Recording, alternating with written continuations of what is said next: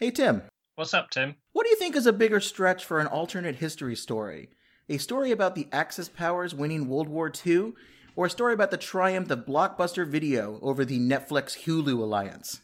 Tim, I think you're being super critical.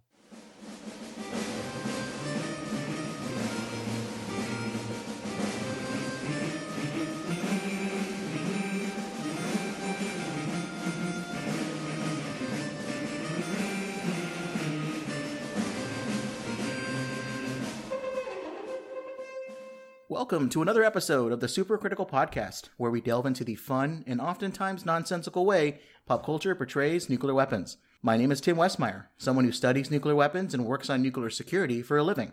My usual co host Gabe would have joined us today, but he's stuck in the multiverse, a universe where cats have evolved to take over the planet. Uh, turns out, though, basically that's the same as our universe, but Gabe wants to explore that space for a while, see how weird it can get. But there's no reason to worry, podcast listeners. I'm happy to be joined today by Tim Collins, longtime friend of the podcast, who joined us uh, last year for our episode on the British uh, TV movie Threads. He is a PhD candidate studying British nuclear history at King's College London. I'm happy he personally instigated this episode today. Thanks for joining us today, Tim. No problem, Tim. Thanks for having me back. Yeah, this was uh, kind of pressured you into doing this particular uh, subject today. I watched uh, The Man in the High Castle when it originally came out and quite enjoyed it. And I remember there being quite a lot of nuclear content in it, but it was only when I went back and rewatched it that I realized just how much nuclear material, both good and bad, is in the show. So I apologize for the amount of work that I've inadvertently given you by making you sit through two seasons crammed full of nuclear nonsense. Well, good. Well, so so people that may be unfamiliar with the Man in the High Castle, the the what is the the, the basic premise of this? So the basic premise is we're looking at an alternative history. The show itself is uh, firstly based on uh, Philip K. Dick's original book uh, from 1963. Uh, uh, the book was then developed by Amazon for, I suppose you can still call it television if it's if it's on streaming. the show's been running for two years, and it's the show itself is set in 1962 and depicts an alternative history where the Axis powers have won World War II. Mostly, the show is based in the former United States, and we get introduced to this world through a couple of different inverted commas American characters. It's an it's an interesting uh, show because I think it fits in kind of this quite long established tradition of alternative history, specifically focusing on the idea of what if the Nazis win World War II. But because it's also made by Amazon and it's quite a prestige show for them, there's so much money and like uh, production design behind oh, it yeah. that it's it's quite a it's quite a prestige show for them, and it's quite there's um, a lot of effort I think has gone into this, which makes it um, at least in terms of its visual and everything, this this is a is a very glossy, well thought through production. Whether or not it works dramatically is another matter, but at least I've given it a good effort. Well, the production design in this show is the probably one of the best things about it. Mm. It's it looks well polished. Uh, the CGI, even for uh, television show, looks pretty hmm. good mm. most of the time. Um, yeah. Especially the city landscapes that they create looks very it looks nice. It, it whatever they yeah. tricks they do, people like this show overall. I mean, it was one of those that Amazon put out a couple different pilots, and it said whoever watches um, a particular episode more, you know, gets the most views, then we'll make that one, which is a pretty cool way of. Uh, it's almost like kickstarting, but not really kickstarting. Kickstarting with eyeballs. and clicks through. Uh, and it's available for streaming on Amazon Prime. Uh, so if you want to check that out, I think that's how you can get it. You can also probably go to Blockbuster or if those are around, or a Best Buy and buy the DVDs. I think those are out too. But Metacritic really likes season one, 77 points out of 100. So that's that's not bad. A little lower in season two, around 62 points. Two Creative Arts Emmy Awards in 2016.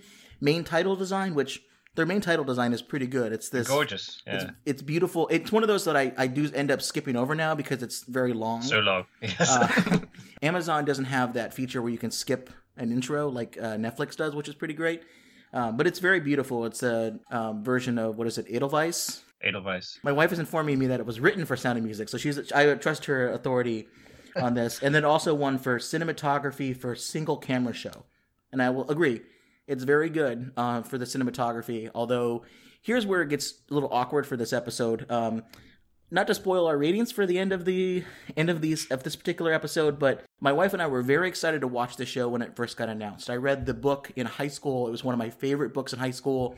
I told everybody I could find about this book, and over and over and over again, even friends now when it was announced that it was going to be a pilot, I told them to check it out. We watched it, and then midway through season two, kind of got bored with the show and stopped watching. So I appreciate the fact that you're like, let's do an episode on this because it forced me to finally finish the episode. So that's great. Yeah, well, that's kind of the opposite reaction. I did read the book in high school as well. Didn't particularly enjoy the book. I I loved it initially, the way the book starts. I quite enjoyed the characters and the world. I, I like science fiction. I find Philip K. Dick does premises very well. Very well, and yeah. The actual writing can be quite alienating. And in this in particular, so I read things subsequently that said, you know, he was he was riding high as a kite on drugs. He was writing using um, something we'll come to called the I Ching. So for me, characters seem to be making random decisions, and it, apparently it was because they were literally random decisions. That, that's how Philip K. Dick was writing the book. Um, so for me, I thought the TV show kind of um, took that great premise that he came up with and the characters, but uh, kind of brought it up to date a bit. I'll give I'll give you that. That was, that might have been my reaction for that plot writing. I maybe had lower standards in high school yeah. for writing, but I do remember it being confusing yeah. why certain things were happening. But maybe I just I was just so enthralled with the idea, the premise. The first time I'd, I'd come across things like that. Yeah, and I was surprised season two got lower uh, review ratings than um, season one. I thought the writing actually got better, but it completely alienated you both to the point that you stopped watching. So I don't know.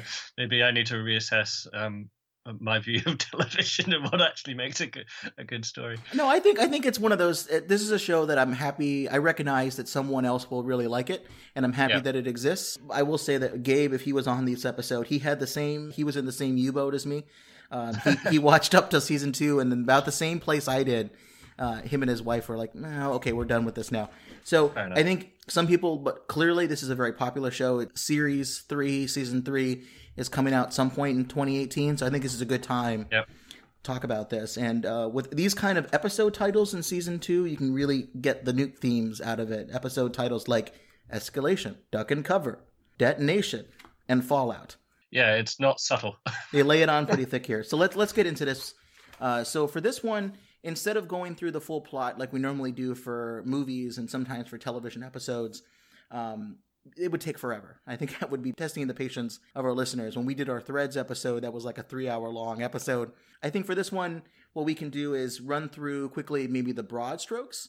And then I think because the way the nuke plot is laid out over season one and season two, just talking about that in, in a particular order um, that we've devised here, I think it will tell the story of the show and also the nuke elements. So I think we're, we're we have a good amount of things to talk about here. Yeah, there'll be a pretty spoilery discussion for all two seasons. Uh, well, as you said, you find it quite slow. The actual show only take uh, takes place uh, the in-universe time. I think adds up to three weeks, and there's not a lot of plot really happens in that time. I mean, it's a it's quite a slow burn as a sh- as a show. Mm-hmm. Um, it makes sense to do it thematically. Um, and yeah, we'll kind of cover all first two seasons. So if you don't want it spoiled, go watch it first and come back. we we won't be upset. Just don't delete the episode. Just keep it on pause. And all right, so let's go through the broad strokes here. So as as Tim already mentioned, uh, story is set in 1962. And the Allies, the U.S., UK, Russia, France, were defeated by the Axis powers, mostly Germany and Japan. No mention of Italy that I can see. No, I wonder if Italy does its usual tradition in world wars and it changed sides, but in this case that worked out, so it ended up on the wrong side. Uh, but yeah, there's there's no there's no meant the world is purely divided between a Japanese led sphere of influence and a German sphere of influence, and there's we see a couple of uh, world maps at various other points, and there's no other national boundaries really drawn on it other than German territory, Japanese territory, and a kind of hinterland between the two that's a demilitarized buffer zone. The neutral zone, I think, is what they call certain parts that's of it, it, at least. Yeah. Well, the neutral zone is, I think, for the United States, it's the Rockies. Uh, I mm. think in the book, the, it's a larger area, almost kind of goes towards Kansas a little bit more. Yeah, split um, right down the middle. Right, think, yeah. pretty much. So I think in the show, it's more just just the Rockies area, and then I think parts of South America are also neutral territory, and then I think most of maybe Western Russia seems mm. to hmm. be on the maps. Um, that big map we see at the end, the end of the season two. But the reason why this map gets created is because, much like the episode that we did on Star Trek, uh, the city on the edge of forever, which I thought was funny, the city on the edge of forever, the man in the high castle. Those kind of syntax titles uh, end up with stories about what happens if the Nazis were to have successfully developed an atomic bomb. So in this one, they they create one they use it on Washington, D.C., uh, combined with a victory in Europe and a land invasion of the United States. This leads to a Nazi victory over the United States, and the world, as you said, is divided up. For Germany, this is a really good time for them. They have this great period of successful achievements in science, in space. They talk about have a they have a space program. They've already in the book they've already colonized, I think, like the moon, maybe even Mars, and now yeah, they're talking about going to Venus bringing fascism out to the cosmos. um, whereas in the series, all we see are um, snippets, sort of indications of how this idea of uh, Germany being this great technological superpower, and what if that had continued mm-hmm. uh, with no restraints at all for 20 years and complete state control and so uh, all passenger jets in the Reich are actually supersonic Concorde like aircraft in 1962. A lot of imagery, I think, is coming from science fiction books and artwork. And some of it comes, I think, actually from the Third Reich itself. Of we see we see Berlin at some point, and it's straight from the drawings of Albert Speer, who was Hitler's architect. This idea of this great imperial city and a thousand-year Reich. And I think the producers do um, realize that that image of okay, well, what if the Nazis had one? What would Europe look like? What would they do to territories they occupy? Very well. So that kind of production design aspect, at least, is very convincing. Yeah, I would recommend if people are interested in that side of the show, uh, one of these podcasts um, that I was on before called Imaginary Worlds. Uh, it's a, a, great podcast that delves really into. I think the the, the tagline is imaginary worlds and why we create them um, and suspend our disbelief. It's a great series of, really cool, in depth discussions, usually around 20 minutes or so. Eric Molinsky, he interviews the production design team for Man the High Castle, and they talk about exactly how they go through this, how they have to um, find out what America would look like in the 1960s if this occupation were to take place. There'd be a lot of things that would be different, but there's also a sense of continuity. So one of my favorite little stories there is for one little tiny scene, on a marquee in a movie theater, they wanted to have real actors' names on the mm. screen. People that may have been successful in our timeline, but in this world, they're still good actors. So they have to. Germany would want to have American actors play their Nazi propaganda movies. They they ask so many different people, like the estates of the different families, like, can we use your name in this Nazi propaganda film? And they go, no. And finally, they get Rock Hudson and I think another person in their estate recognized the value of, of this world here. I think that's pretty cool. And then you also see, and then we talked about the architecture. So remember that name Speer. We'll talk about that a little bit later on in the nuke plot, but there's it's not only is it a great time for Nazi uh, science, space, and industry, but also dome construction. There's a yes. lot of giant domes uh, which you talked about was right out of the plans, the architecture plans for if what Berlin would look like if they when they won World War II. Uh, but it's not a great time for religious and racial minorities in German occupied territories. A lot of people in the eastern part of the United States that were Jewish or they don't really talk a lot about racial minorities other than a few little examples here and there, but pretty much, as you would imagine, concentration camps, exterminations. Uh, but there is a resistance uh, in parts of the German occupied territory and Japanese occupied territory. So we talk a little bit, we'll talk a little bit about the characters that are involved in that. But not only is this resistance happening, but there's also an uneasy peace between Japan and Germany. This slowly starts to develop. So much like in our world here, United States and and France and UK teamed up with the Soviet Union to defeat Germany and Japan, uh, and then eventually a Cold War developed. Here in this world, there's Japan and Germany are not really happy with their current status, and there's a bunch of intrigues and plots here. And then add on top of that, the Fuhrer is pretty old at this point. He's getting kind of senile. He has some some some health defects and there's a power struggle to replace him. Also, because you mentioned this is the Philip K. Dick story, there's some science fiction elements and the show really leans heavily into this uh, as it gets further along. There's a multiverse, so people are jumping back and forth between the timeline where Germany and Japan won World War II, and then one where they didn't, and they kind of can go back and forth, and that's where the plot um, kind of comes through. So why don't you you want to talk a little bit about like the role of the multiverse and and these film reels that people are finding? Because I think that's important to, before we get into the plot stuff here. It's an interesting change from the book, and I think perhaps one necessitated by the fact that this is a television show rather than something that you're reading or maybe just because modern styles have changed. So, so the show hints at this initially, but then it gets pretty explicit as as we move on. So yes, there is the idea of of a multiverse. So there are many different versions of the world in which multiple versions of history are playing out simultaneously. And one way that the characters discover this is because film reels, like literal just you know tins of news footage, keep somehow showing up in the Nazi world depicting what happened in our real timeline so we discover this, I think, in the very first scene where um, there's a character in the uh, Japanese occupied California, um, Pacific states of California called uh, Juliana Crane. And she bumps into her sister who's fleeing for her life, and she passes Juliana uh, a film right before her sister is shot. And so Juliana watches this and she sees footage that's from our world of an Allied victory over the over Nazi Germany and Japan. So it presents to her a world that she could never even imagine, one where there's kind of hope and the good guys won as she sees it.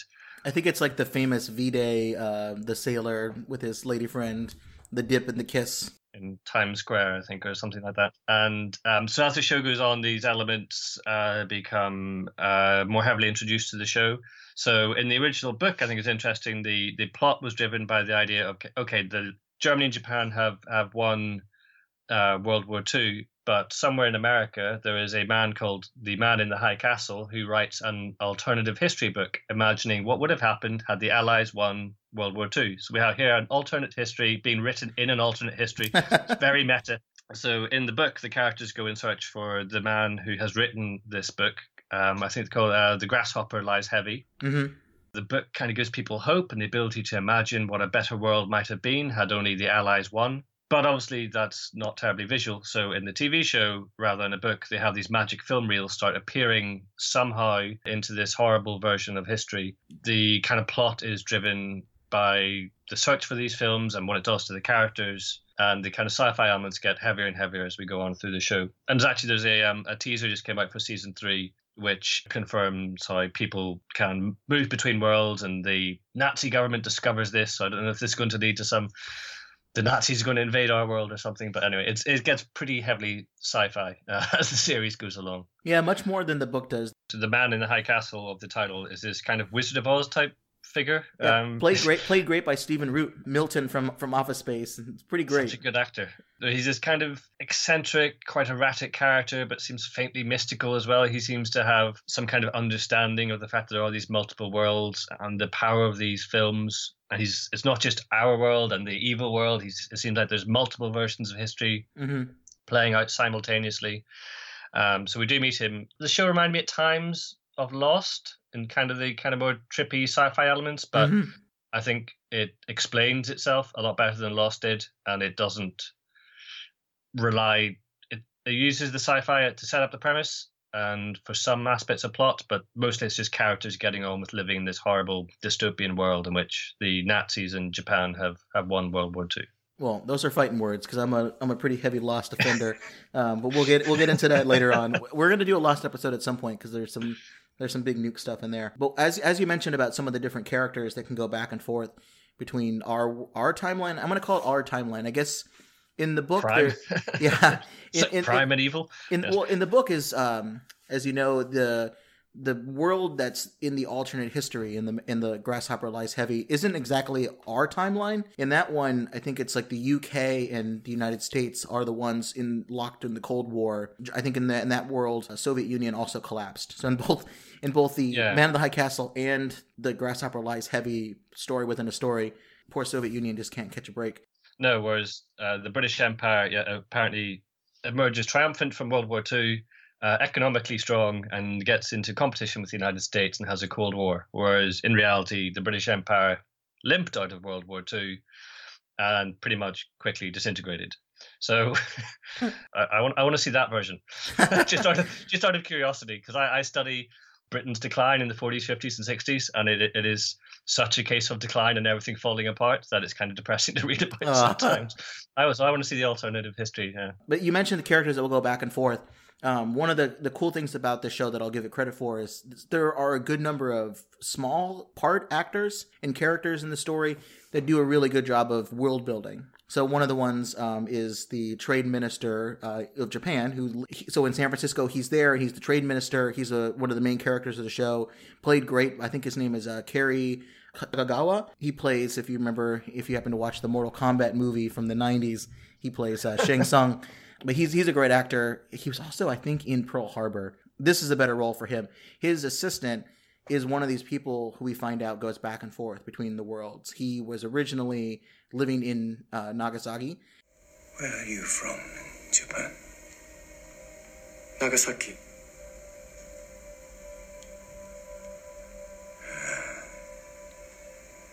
Beautiful city. Yes, it is. Uh, he was there when the bomb took place, and you can see scars and burn marks on his body.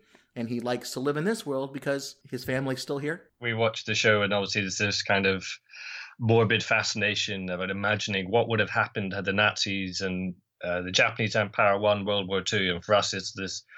It's the, it's the darkest timeline. It's the most evil version yeah. of history. But for that character, um, for somebody who's a hibakusha is is the idea of actually for him this would be the ideal timeline because you know they talk about how beautiful a city Nagasaki is and in in this alternate version it still is and his yeah, I should say his family are alive and everything. Interesting it's it's a tiny incidental moment I think the character only has a couple of scenes in a few episodes but you're right it has lots of nice little incidental details all the way through that kind of remind you as to um, the approach that we're taking to history and how the characters in this world actually view their own environment. That's one of the best things the show does is it presents things that we might be comfortable with an assumption like oh this is this is the you're right this is the worst timeline that we can imagine but it's it's all about perspective for a lot of these characters especially the character of John Smith who was an American military. Uh, I seemed like he was higher up in, leadership because he was visiting the Pentagon on the day that the uh, bomb went off in in Washington D.C. And when that happens, he adapts and he basically goes full on board. I'm going to meet a leader in this new Nazi United States. He raises his family in this world, even though he's an American. He's essentially the ideal version of a Nazi leader, military leader. He's the best character in the show for me. Oh, by far one of probably the two main characters. I think it's it's um, Obergruppenführer John Smith, mm-hmm. and I, I apologize in advance for any comedy German accents. I can't help it when I want to when I say Obergruppenführer. I just want to kind of slip into kind of really bad farce. He is probably one of the main characters, if not the main character. He's I think he's certainly the breakout star.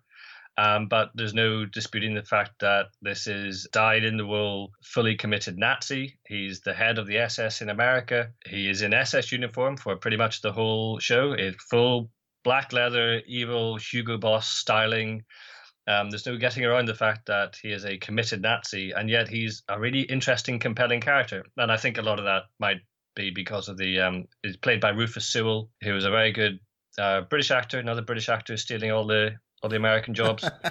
you might recognize him from, I think he pops up in the first season of, of Victoria. He makes you not get behind the character because you don't want to get behind a Nazi at any point, but you you can definitely understand his point of view. I do. I find myself. I didn't want him to succeed, but I wanted him and his family to kind of be okay. So you're trying to reconcile the, you know, your beliefs that well, all Nazis are obviously bad. Um, I think one of the strengths of the show is showing how society might adapt under the conditions of a foreign power occupying mm-hmm. uh, an entire country and co-opting your way of life. And these were things that obviously were found in real life when Nazi Germany did occupy uh, countries like France and Poland and Belgium, and life had to go on. And you had some people who would resist and some people who would collaborate. And for a lot of people, normal life goes on and, and aspects of normal life become subverted to this kind of horrible regime. And I think what the show does really well through that character and lots of the incidental characters around him and his family, like his wife, his wife's friends, is show how these normal uh, aspects of society might become perverted, but essentially mm. carry on in, in ways that we would recognize. This is basically the Rufus Sewell show, I think, if there's a criticism of it for me. I think if you take that character out, the show doesn't really work very well. Right. No, you put him on the High Castle. He's really the person that I, if I watch the show, it's for that story. He well, he's a character. I mean, he. I think the point of the character is to show that anyone can. This could happen to anybody. It's not some perverse like this is crazy, right? It's no. This is this is normal, and I think that's reflected in the choice for his name, John Smith. It's the most generic name possible. It's just saying Absolutely. this could be anybody. It's not like uh you know Freddie McCare or someone like a you know John Matrix or something crazy like that. It's John Smith. There's some hilarious juxtaposition against the Germanicness of Obergruppenführer John Smith. It's when he says it, when the characters say it, or at some point, um, Reinhard Heydrich turns up with a, a very camp German accent, and when German characters start saying his name with the rank, there's, there's a really w- weird juxtaposition where I don't know if we're meant to laugh, but I can't help. Every time they say his name with full title, I, I giggled. Well, One thing I couldn't figure out too is why certain points in the show they use actual German with subtitles for English subtitles for dramatic effect, and then other times it's German characters speaking to German characters in English. They all they change it up a lot. I couldn't figure out what it It's was. It's a bit Star Wars. We'll just use whatever language. Right. Sometimes we'll speak an alien language, but you'll reply in English, and we'll all understand each other, and it'll all be fine. Right. We the Wookiee can understand it, uh, basic, but we can't do it the other way around. Well, this is good. So this is a good thing way of of setting up the nuke discussion. I think people who are listening to this that maybe just want to hear us talk about nuke stuff that maybe didn't want to watch the show. I think they got the sense here of what we're going to be going through. So I think we'll get super critical right now. There are six major nuclear t- plot points, and I won't take credit for this. These are largely an outline uh, points that you came up with, but I'll go through them quickly here in case people want to jump to this section in the podcast. And we'll talk about the visual elements, you know, what the bomb looks like when it goes off. There's one main scene in the show where a nuclear bomb goes off. We'll talk about the usual uh, what they get right, what they get wrong. Then we'll talk about the role of nuclear weapons in the German World War II victory in The Man in the High Castle. We'll talk about this nuclear espionage plot. We'll talk about the German nuclear war plans because at the end of season two, Germany decides, you know, we're going to take care of Japan now. There's a Japanese nuclear program, so Japan's trying to build a weapon in secret to be able to uh, balance out the nuclear monopoly of the German nuclear program. And finally, we'll get into nuclear deterrence because, surprise, kind of out of nowhere, mutually assured destruction conversations start to take place in the final episodes. So I think that's pretty fascinating. So let's go through these point by point. First, with the visual elements, the nukes on the small screen or whatever device you happen to be streaming on. There's the opening credits of the show. We talked about how great those were. The Emmy Award winning opening credits has some pretty good bomb visual work there. Do you want to talk a little bit about some of the things that are in those opening credits? Yeah, I think it's, it's a good way to introduce you to kind of the world um, because you you start to I think it well they, they I think they change it a little bit for season two. I think they they add um, a couple more images from Washington. Hmm. But uh, generally, so the the opening credits are a combination of a, a world map, so uh, giving you a, a sense of uh, what this Nazi and Japan dominated world looks like with an occupied United States and a neutral zone down the Rockies. We get scenes of uh, what look like newsreels of uh, World War II, but actually it's the wrong side is winning. Hmm. Uh, it's set over this kind of, as you said, this um, uh, well, a very Germanic song, uh, Edelweiss, but this kind of very slow tempo and quite nice and soothing if it weren't set to such horrible imagery.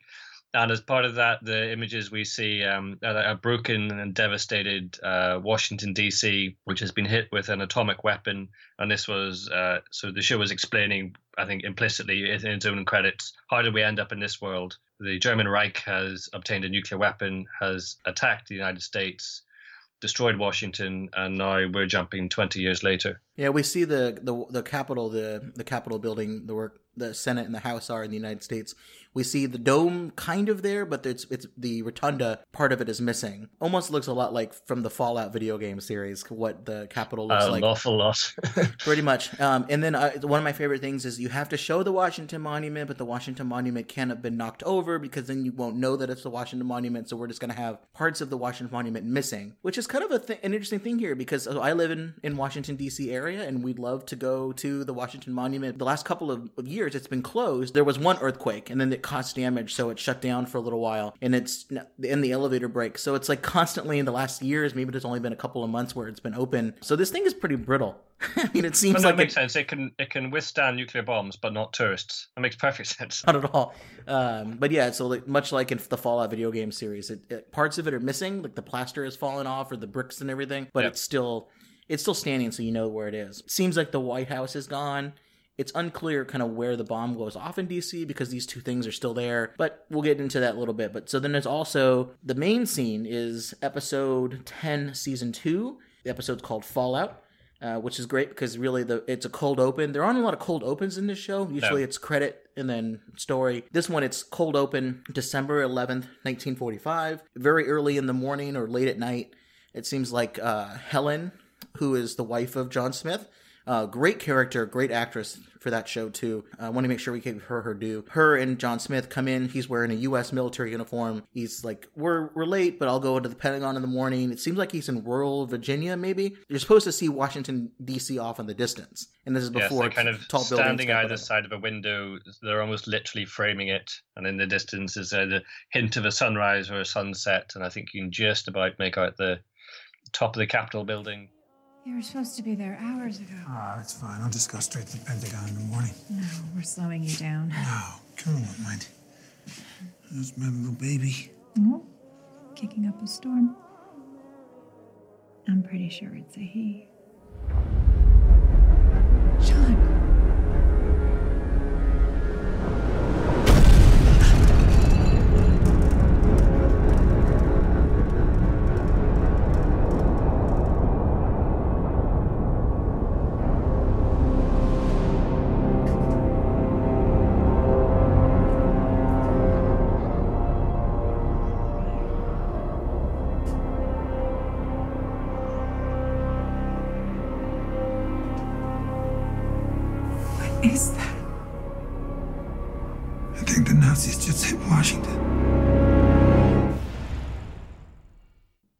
Flash of light. Everything turns white. A couple seconds later, big boom, and with TV CGI quality, uh, you see the mushroom cloud start to rise up.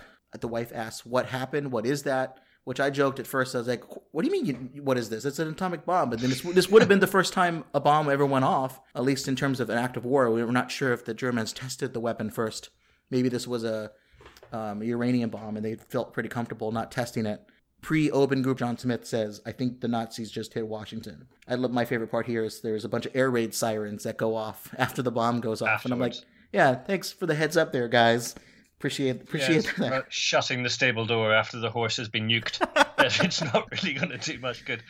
Uh, so let's let's nitpick this a little bit. So the detonation that goes off. What do we, what did you think about some of the, the finer points of of the imagery here? So I think the scene itself is really good. So the yes, the show show's waited till it's I think it's the final episode of the second season where a lot of nuclear points are coming together in terms of plot points. So I think dramatically it's very effective. I think the visuals are very well done. It's so well framed and shot, and it's interesting having this. So we've got to know John Smith as this the head Nazi and a very capable and um, a very intimidating figure. And then we see him in a U.S. military uniform, and he's dripping in in medals and uh, mission ribbons. And then there's this sudden flash, and we kind of see the moment where their world ends, and now we get to the world that we've actually seen for the last two seasons. The visuals of it are very well done. It's it's all very pretty. It uses, I think, a lot of the vernacular of nuclear weapons that we're now accustomed to. Mhm. I think the audience implicitly expects this is what a nuclear attack on a city would look like. Flash, mushroom cloud. Wait a couple seconds. Big boom. Exactly. And then light fades, and you have this kind of scene of the mushroom cloud starting to rise up into the air. Um, and that's all very effective.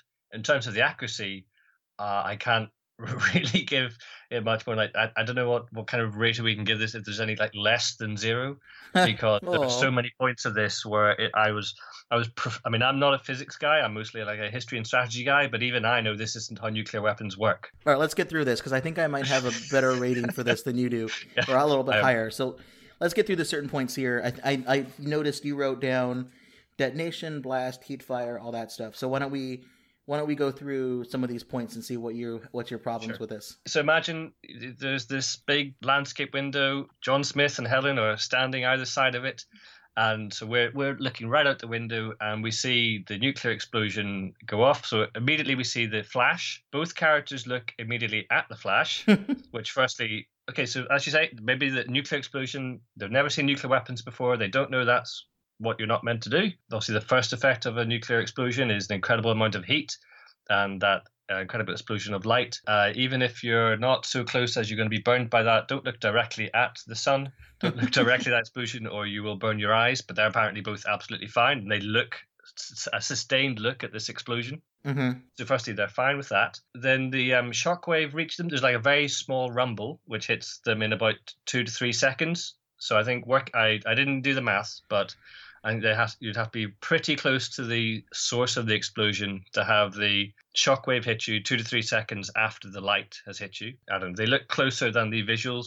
They appear to Right, be closer right, than right. the visuals make it look. The blast then hits, but it, it literally only rattles the window. So it's it's powerful enough blast to level Washington to destroy most landmarks except the two that we need for the credits. Um, but it's not enough to even break the windows in their house. Which if anyone has ever read anything about um, so Hiroshima and Nagasaki, it's actually made me reread. I have uh, a book uh, Hiroshima by uh, John Hersey, which Oh. uh, was I know uh, it's not an easy read. Uh, it's like six survivor accounts Yeah. of. Uh, uh, of Hiroshima, and it details what an actual nuclear explosion on a city is like. It is not like it appears in this TV show, but you know the blast at the very least is going to blow out windows. It's going to knock out roofs for a while. They appear to be in a wooden structure. That's going to get leveled, and then there's also there's no heat or fire effects, which is one of the you know the most devastating. It's it's often underplayed aspect of, of nuclear weapons, but it's not just the, the blast that knocks down cities, it's the firestorm that will follow it. So if you're close enough to a nuclear explosion that it, the blast will hit you in two to three seconds, you're at the very least going to be blinded. You're almost certainly going to be incinerated. So, in terms of the physics of this whole scene, while it's all very dramatically interesting and looks beautiful, but they're apparently blast proof, heat proof. Helen is Helen is eight months pregnant, but there's no like radiological damage. They are absolutely fine. Uh, being this close to the uh, the the hypocenter of a nuclear explosion. Well, I, I think the issue is you just don't know how well homes were built back in the 1940s in Oh, this sure. area. I'm someone who's currently living in a 1940s home, almost kind of around where they would have that bomb would have maybe gone off. I think I'm a little closer than they are, and I I joked about this when we did our Indiana Jones and the Kingdom of the Crystal Skull episode. I asked my home inspector because he said these homes are this can withstand earthquakes and all this stuff, and I asked if what if a bomb went off on the Pentagon, and he said I don't. That's outside of my pay grade, sir. Um, so, uh, so I'll, I'll go through what I think. Uh, I have a little bit of a different perspective on this. So, I, I pulled up NUKEMAP, our, our trusty tool uh, created by Alex Wellerstein, um, where you can plug and play what you, uh, what kind of detonation you want, where you want it, all that stuff, and you can see what the effects are based on the the computer modeling uh, that we have based on nuclear tests, and also dropping two of these things on cities. I made a couple of assumptions here. An airburst I assume is what you normally would use against a, a civilian, non hardened target. Although it's not clear because the mushroom cloud to me looks a lot like a ground burst Mm. Than it would a an airburst. Airburst tends to be like larger spheres of explosion. This seemed to be a a ground burst with a mushroom cloud, kind of as if you would have a nuclear bomb or a test device on a tower. Yeah, I think it's because we're in real life have seen footage of nuclear tests, and then that's replicated in films. I think the producers, uh, whoever's responsible for the visual effects, say, "Oh, that's what a nuclear explosion looks like." Yep. And even if you did it accurately, then the audience would go, "Well, that's not right. Why isn't it that recognizable?" Terminator 2 did a really good job with an Yeah. airburst. That was what a bomb would look like when it went over a city. This one, because of the visual, it just, I don't, you're right, I don't think it would really look right. So I assume, though, an airburst, a, so I guess that would have been probably dropped from an airplane.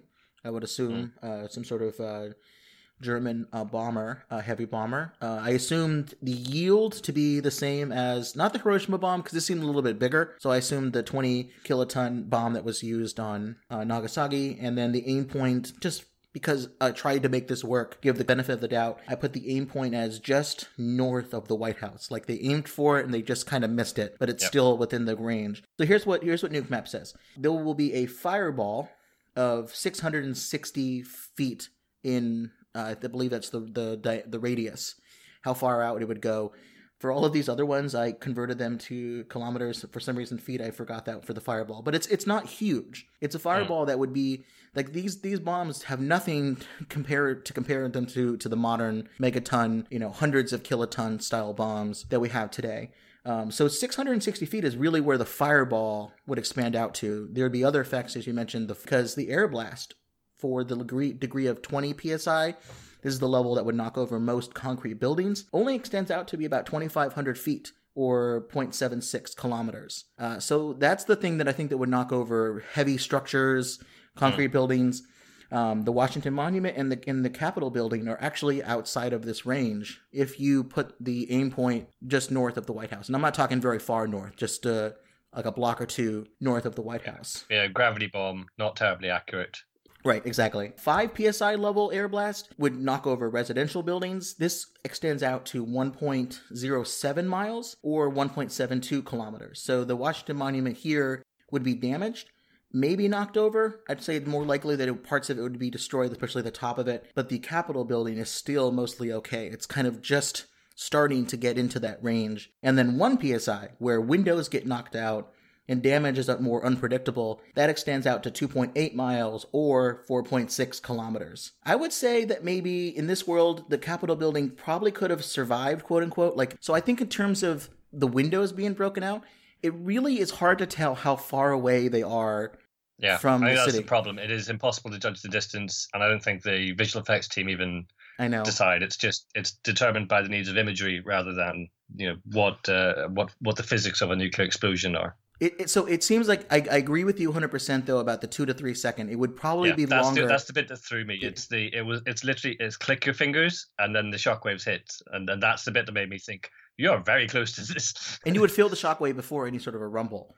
Like the mm. rumble that comes from kinetic energy being forced down and then causing earthquake like tremors.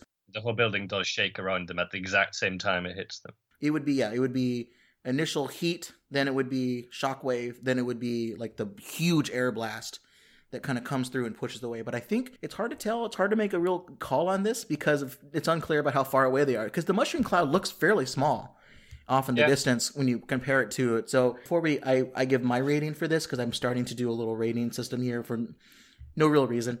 Um, there's one fun aspect that I love to talk about. I love to talk about Wilson clouds or condensation clouds because this is a thing that's so.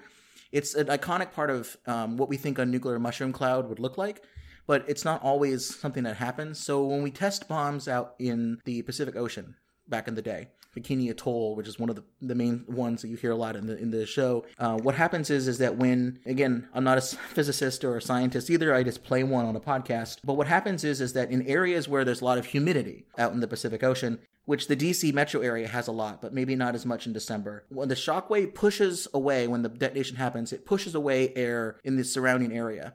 And it makes the air that's immediately around where that shockwave pushed out air particles, makes it less dense.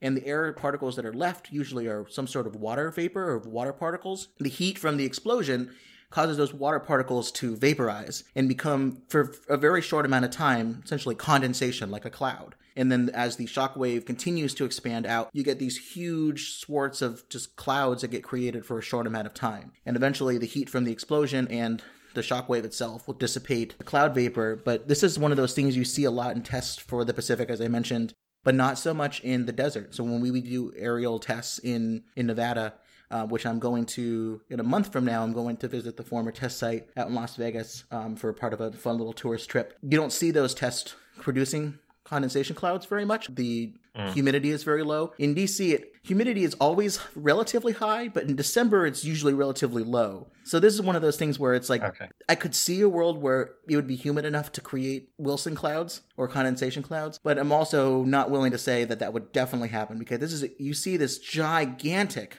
condensation cloud. Maybe and the thing too is maybe in the morning it's a little more humid than it would be in the in the later part of the day, but I just thought that was kind of fun. Well, it's an interesting shibboleth kind of for, for Yeah. accuracy of uh, nuclear explosions on TV and films, uh, whether or not they. to it. It also looks visually more like what you would see in a college dorm room. Uh, the poster of an atomic bomb going off in the Pacific has a giant condensation cloud. So visually, it's that shorthand people get. If my usual co-host uh, Gabe here would be here, uh, he's also a pilot. He would tell me the same condition of Wilson clouds, condensation clouds, gets created on the wing of an airplane uh, when the wing causes the air above it to become less dense and it produces a similar effect. If I wanted to to do a little bit of a, a quick rating system here. So my new rating system is grading these pretty much an arbitrary scale, uh, whether or not the bomb fizzled out as a dud, the, the imagery of it, whether it was a low yield good attempt, or whether it went thermonuclear in terms of its accuracy. I would say for me, this is a, a low yield good attempt. I think that there's enough visually interesting cues there, but it's not that next step. It's probably the lowest uh, scale of that middle range. But I don't know what you sound like. You're more of a. Of oh a no. I think you, I think you topped me up a bit there. But but my, my issue was it was the um the the time between the flash and the shockwave hitting them, and it giving me a sense of you're near enough right under it. Um, Yeah. and it, there seemed to be an, an incredibly survivable house and a really strong window. Um, but uh, all the rest of it, I, I quite enjoy. Not just the imagery. There's a there was another thing we haven't talked about where you briefly see some photographs um, of post-attack Washington right. and that gives more details than that brief shot in the credits. And those photographs we see uh, directly echo actual photographs of Hiroshima and Nagasaki, where you see the same things of you know survivors with the pattern of their clothes burned into their skin, scorch mark shadows. You see the pattern of destruction radiating outwards. Uh, even though they're concrete buildings, the immediate vicinity is destroyed. Um, there's an interesting historical footnote there of how in the early Cold War, when uh, the U.S. government was worried about um, the people being so terrified by nuclear explosions that they'd stop supporting deterrence, so the, the government said, well, Mhm. Hiroshima and Nagasaki were destroyed because these were largely wooden buildings, and they showed pictures where concrete buildings survived, including what was become the uh, uh, um, I think it's called the the um, was it the uh, Hiroshima Peace Monument? Oh, it was a large uh, structure with a steel and concrete dome Dome. hmm and the concrete was blown away, but the building and the dome steel stru- construction survived largely, and they let that uh, they've left that standing as a monument, and it looks a lot like the Capitol building does in this. So I think in terms of the attention to detail when they do the photographs and like the you know the really fine detail look, that's all really nice nuclear nerdy stuff that I really appreciated. And I like the imagery of the scene of this flashback. It was just the um, I, I if if I could tell the distance, I would have been slightly less annoyed. But um, but no, no, I think you talked you talked me up. I think they've actually okay, they've done a better job than I gave them credit for initially. Well, if they said like, "Oh, I need to get to the Pentagon in the morning," which will take me this long because I am I am this far away from it. It'd be like- It's like a GCSE maths thing. If I travel at sixty miles an hour, for how, how long will it take me? That's that's that's the only detail I needed. Uh, the, the wife will be like, "I love staying in Fairfax, Virginia," um, or something like that. But I'm glad you also brought up the idea of, of using Hiroshima as a judgment point of here's what a nuclear bomb can do, because I think it's one of those things people will say, "Well, look, Hiroshima and Nagasaki survived. They they're they're flourishing today, and people were able to survive. So nuclear weapons won't be that bad if they're used on a larger scale. It'll be bad, but you know, it's can you know inch it out. We can survive." But the types of weapons and the yield and all of those things are just non-comparable today. atomic era but pre-thermonuclear era is a really interesting point where it's governments and militaries trying to which are quite conservative institutions anyway trying to figure out the implications of these weapons and also the policy implications and you know, britain and, and america trying to just reassure their public and get support for this new policy of deterrence on which they they're now basing their whole national security strategies and so you want nuclear weapons to be sufficiently terrifying to stop a war but not so terrifying Yeah. as to paralyze your own public with fear. And there's this interesting, uh, especially the years of American nuclear monopoly, but also before Sputnik and before mutual vulnerability, where America is using civil defense, uh, particularly America, but not just them, are using civil defense and footage of Hiroshima and Nagasaki and trying to say uh, our cities will survive better. Um, but nuclear weapons are also so incredibly destructive that the enemy will be destroyed. And it's trying to square that circle. I think it's a really interesting brief period before the thermonuclear era came along, and as you say, yields this go up so much that there's no disputing the way to survive a nuclear explosion in the city is not to be in the city. Yeah. and then we get to threads and the horrible depiction of what that looks like. Ugh. But we'll not go back to that. We, we, we did that podcast. That's done. but so I'll, what I'll say about my Threads stuff is is that my uh, Blu-ray copy of Threads, because for the longest time it wasn't really even on DVD. I think we watched it on Vimeo um, or some online streaming confirm service. deny.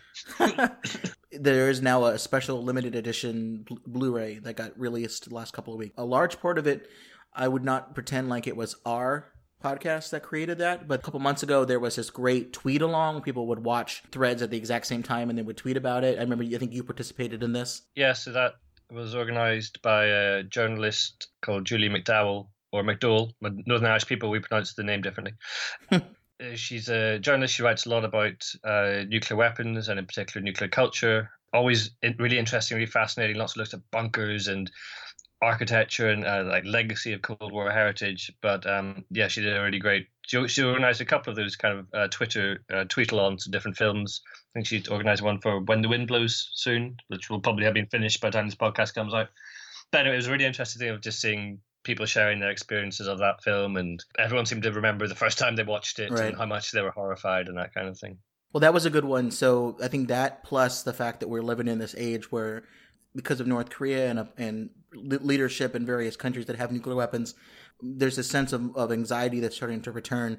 And Threads was a perfect example of, of just depicting that anxiety. So I'm glad that that got re-released so people have access to it. I'm tempted to watch it to see what the quality of that movie is, but I'm also I may just watch the special features because there's a bunch of really good special features.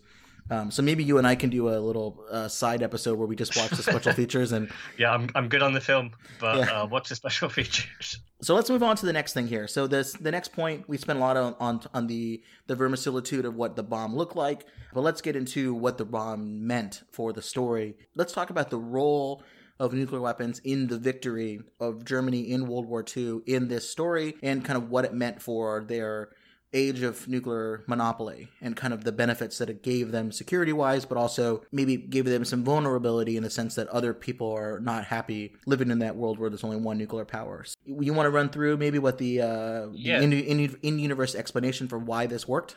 So I've always kind of had a, a weird fascination with alternate histories. So imagining what if. I loved it in school. I loved it from a historical point of view, but I also love it in fiction. And you start noticing there's a really weird trend of Nazis winning World War II is obviously a popular one.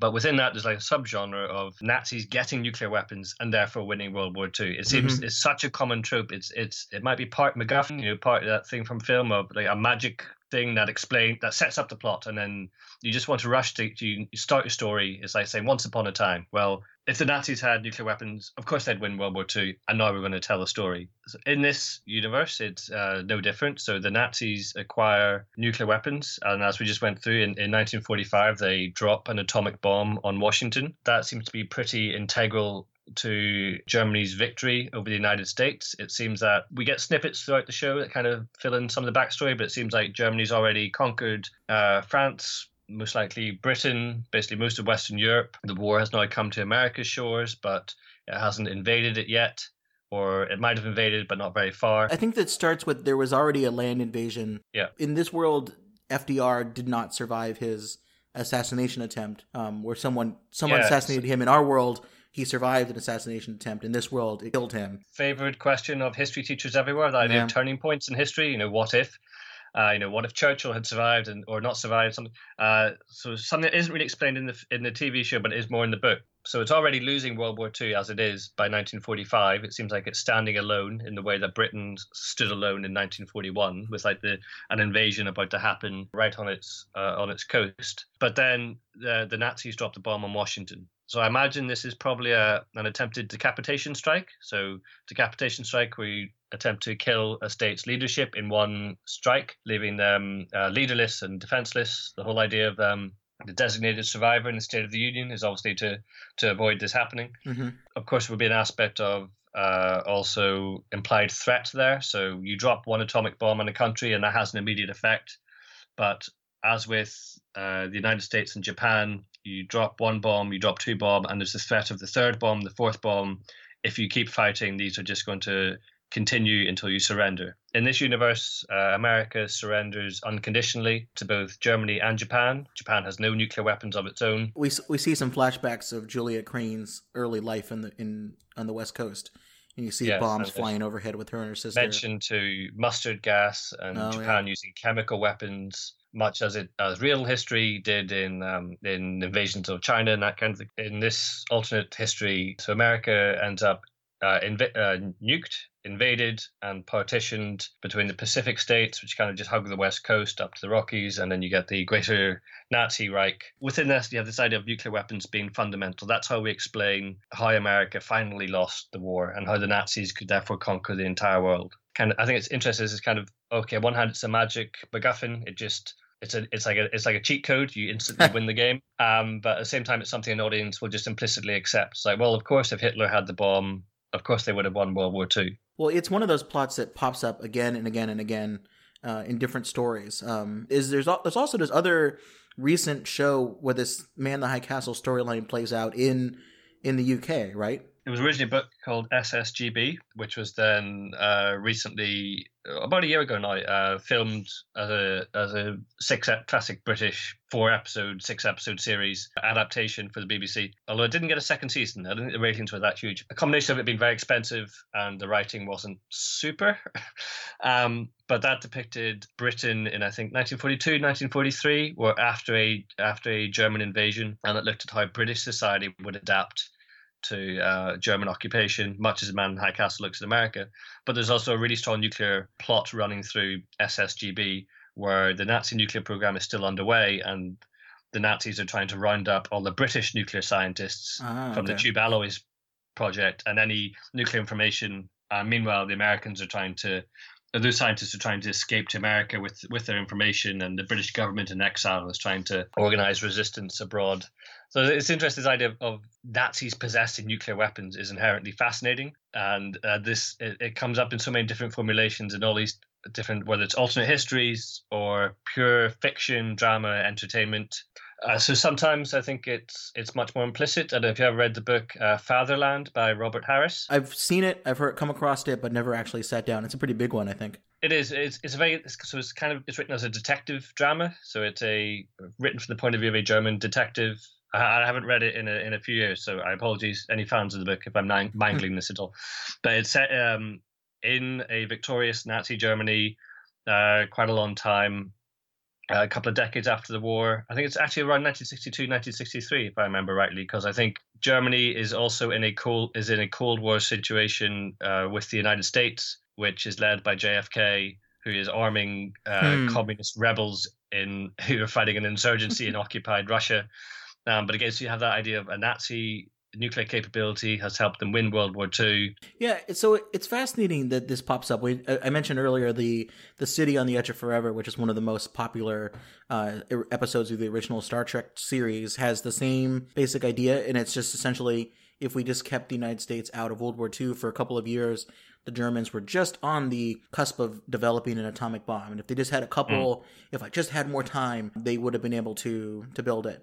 And I th- we talked about this a lot in that particular episode. So I think if you really want those details, I would go check that out. You want to talk a little bit about here? We can go back and forth on some of the interesting history of how close Germany really was to building an atomic bomb. It's it's hard to tell here in this universe the Sure. the Man in the High Castle what other things might have changed in a world where FDR was assassinated and there was different presidential leadership and science was probably evolved differently. I would say it's a con- misconception how close Germany was to an atomic bomb. We we thought about it at the time, but looking back on it, not so much when you have the the 2020 hindsight vision. Yeah, absolutely. I mean, I sound like I'm like really picking this show apart. I really do enjoy it, but this is one, of, as you say, this is one of those tropes that when it happens in a TV show or a book or something, I start getting like a little twitch of my my my historian um like side kicks in and goes, "That's not accurate."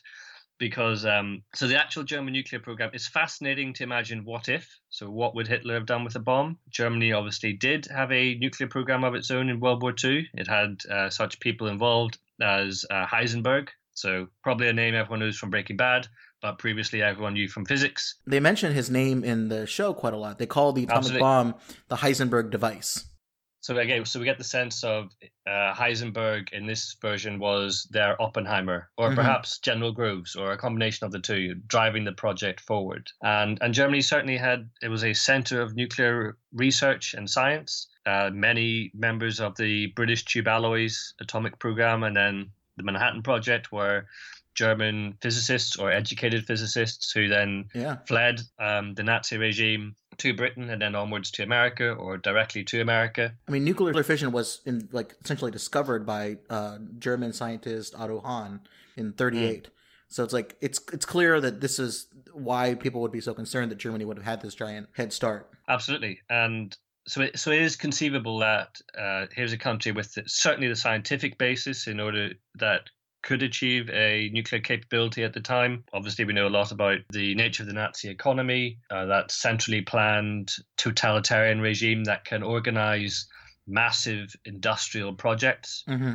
Um, Here's a country with many of the industrial and scientific capacity to do this. But in terms of the actual progress of the German nuclear program, it was nowhere near as, as quick or advanced as lots of fictional portrayals uh, show it to be. So, particular constraints were things like, um, well, material restrictions. So, Germany fighting a massive two front war with huge conventional requirements that are draining its economy anyway. On top of that, you have the specific materials required for a nuclear program, heavy water uh, obtaining ore, refining it, uranium ore. Um, exactly. Then, even if you have all of those things in place, you need the physical space in which to set up the industrial side of producing an atomic bomb. Well, I think one of my favorite stats, of, which is says the um, I think the Manhattan Project required creating a industrial base that was roughly equivalent to the size of the American automotive industry mm-hmm. at the same at the time. So for Germany to do that, uh, obviously America could do that in a continent-sized country uh, thousands of miles from any enemy bombers. Germany was trying to do that uh, within range of RAF Bomber Command and then uh, the American Air Force operating from British airfields. It'd be very hard for Germany to do that in practice without its facilities being subjected to um, repeated bombing. Just to jump in here, one of my favorite stories is after World War II, or maybe right near the end of World War II, there was this operation to basically get intel on how close the Germans were to an yep. atomic bomb. And one of the things that they discovered was that scientists involved in the project, the ways you describe it, they didn't have any space for in, to build a reactor or any sort of uh, uranium enrichment facilities. The only thing that they did was to build a small like test reactor in the uh, wine cellar of the place they were hiding out in. like that's that's how much of a space constraint existed in our timeline. I, maybe you can make the the case that in the Man the High Castle timeline there isn't a two front war because they either defeated the Soviets first or they defeated uh, the Western Front first. So perhaps Hitler didn't make his mistake of invading Russia when he did. Um, I think they they mentioned so. Uh, America's obviously defeated in 1945, but they say Stalin was executed in 1949. Mm. So I hmm. got the impression of defeat the West, solidify your position, wait until you recover, and then probably attack the Soviet Union, probably with nuclear weapons as well. So, but the you know the show isn't interested in filling in all the plot and backstory, but there's little little snippets. I think if you're a, if you are a history buff and you can imagine the the what if mm-hmm. um, behind all of that. To me, so the idea of uh, you you can imagine the different situations, as you say, of well, what if this was different? Could Germany have been in a better position? To me, 1945 seems an incredibly optimistic right. time for a German nuclear capability under the best case scenario. It was a problem I also had in, in watching SSGB, where they implied the German nuclear program was much more advanced by 1943 than it really was. Well, and, the, the, Germans weren't interested in the atomic bomb for like the longest time.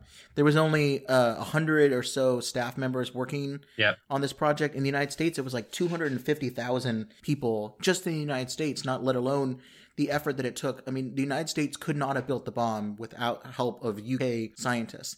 And they couldn't and have built Canada. the bomb, and yeah. Canada, and without the help of all the the ex, expats, the people who left Germany. At least according to some of the stories we mentioned earlier, um, uh, Speers, the the Albert Speers, one of his close advisors, Hitler's close advisors, he was supposed to arrange some kind of a meeting with Heisenberg and Hitler to talk oh. about the bomb and the and why we could have the bomb and it's one of my favorite quotes. The according to uh, historian Richard Rhodes, who wrote some of the best books mm. on the history of the atomic bomb.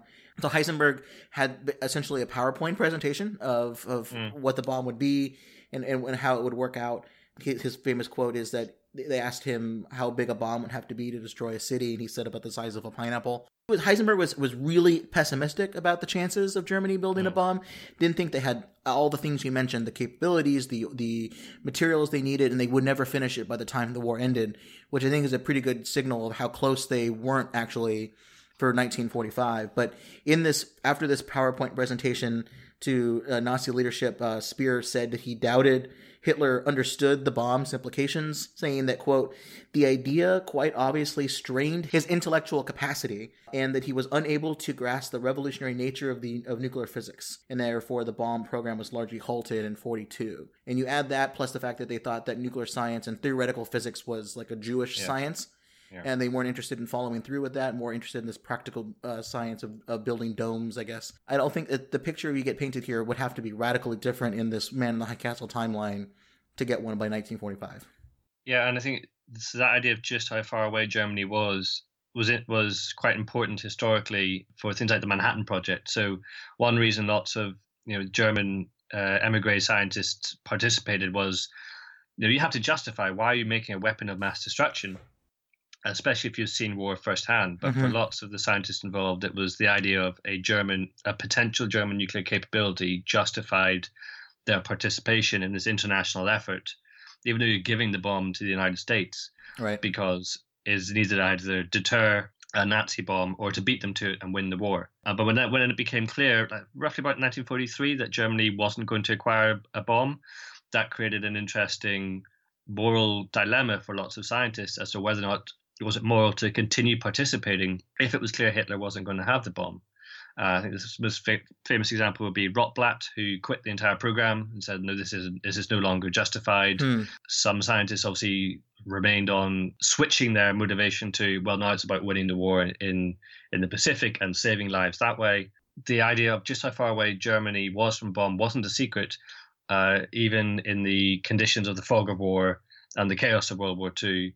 The scientists and the governments uh, of the West kind of realized that, uh, and relatively early on. So the idea of a Nazi nuclear capability in 1945 seems far fetched for me.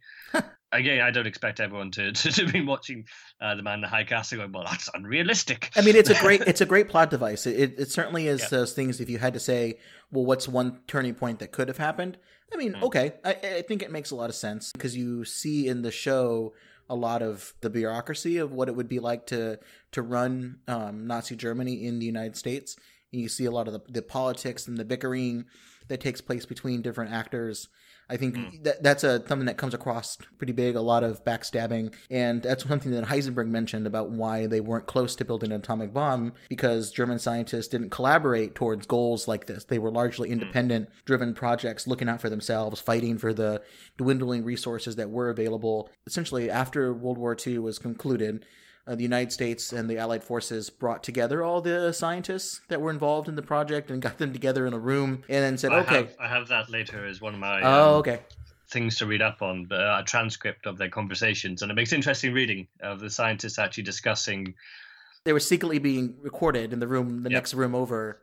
uh, classic British intelligence there, um, which stuck in a room with a whole bunch of microphones, and um, is they've just been told about Hiroshima and Nagasaki, and it's fascinating hearing Heisenberg and the other scientists discuss whether or not it actually was a nuclear weapon because they were so far away from a bomb that they found it difficult to believe America could have achieved this in the time available. And there's discussions that well, was it just a massive chemical explosion rather Right. than a fission device? So even the scientists themselves didn't think this was a, a near possibility, despite Germany's you know obviously obvious advance in other like so-called super weapons. Well, we make this mistake over and over again where we project our own capabilities onto the other side and we project our own worst fears onto the other side. We say, well, if there's a chance that they could do this, we have to plan and assume as if they if they are currently having that capability. I mean, we made the same mistake during the large parts of the Cold War where the United States simply assumed that the Russia had this gigantic lead in, in missiles. They had this gigantic lead in all of these capabilities. When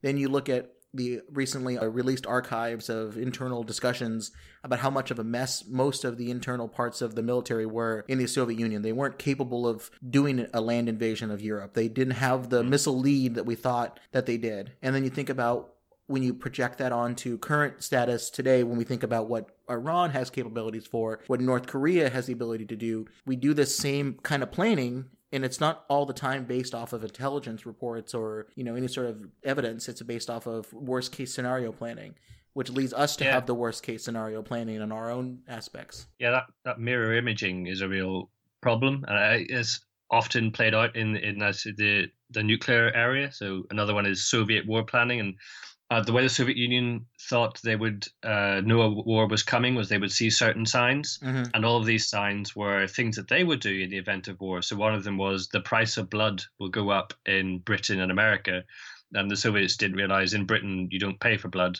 people donate for free. But you know they did these things. They say, well, when we go Yeah. to war, we're going to clamp down on the press and or well not much for press but we're going to do all of these things and as soon as you see that happen that's a red flag We mentioned this in the Threads episode. One of my favorite parts of that was artwork would be moved from museums to secure locations. So Mm. Have a have a spy, you know, posted up at the Smithsonian or wherever the uh, the Louvre and just watch the art and see where that's going to go. Um, I think that's a cool. It means cool you have this absurd situation where a painting gets taken down for cleaning, and that's read as a sign nuclear war is about to happen because they're moving the expensive art. Ugh, But it's boy. all because of mirror imaging. It's all because of that projecting. You're right. Your own fears and assumptions, and all this is what we would do onto black box problem of an opponent of which you only have some or perhaps no information at all. Well, it's tough um, when you have these kind of espionage operations.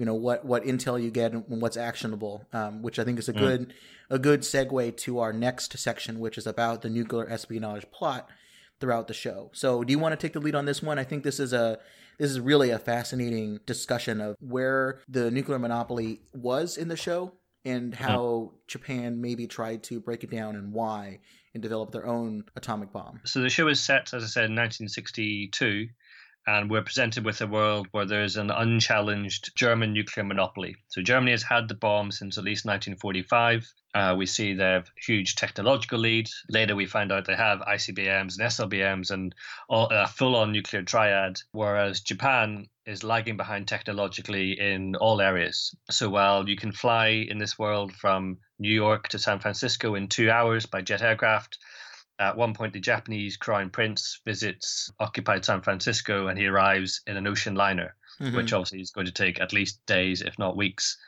And the so the Japanese empire is conscious, firstly, of its um, inferior technological status, and also the fact that it's living under a condition of nuclear monopoly and it has nothing to rival an atomic capability. And and the Germans only have atomic; they don't have uh, thermonuclear weapons at this point. They just refer to the Heisenberg device, and it's clear it's a fission device. I, I think that's interesting that they that they never moved to that next level of a scientific advancement in terms of nuclear weapon development because you could make the case that very early on the United States scientists uh, knew that there that this uh, hydrogen bomb was capable theoretically and they just didn't know how they would generate the energy to fuse together hydrogen elements. Ed Teller really was one of the the Manhattan Project guys. Him and him and Oppenheimer and a couple other guys were all friends throughout this process. Mm. But then Oppenheimer and Hans Bethe and a bunch of people said, let's maybe not continue this advancement just simply because we can. Maybe we we shouldn't follow through with it.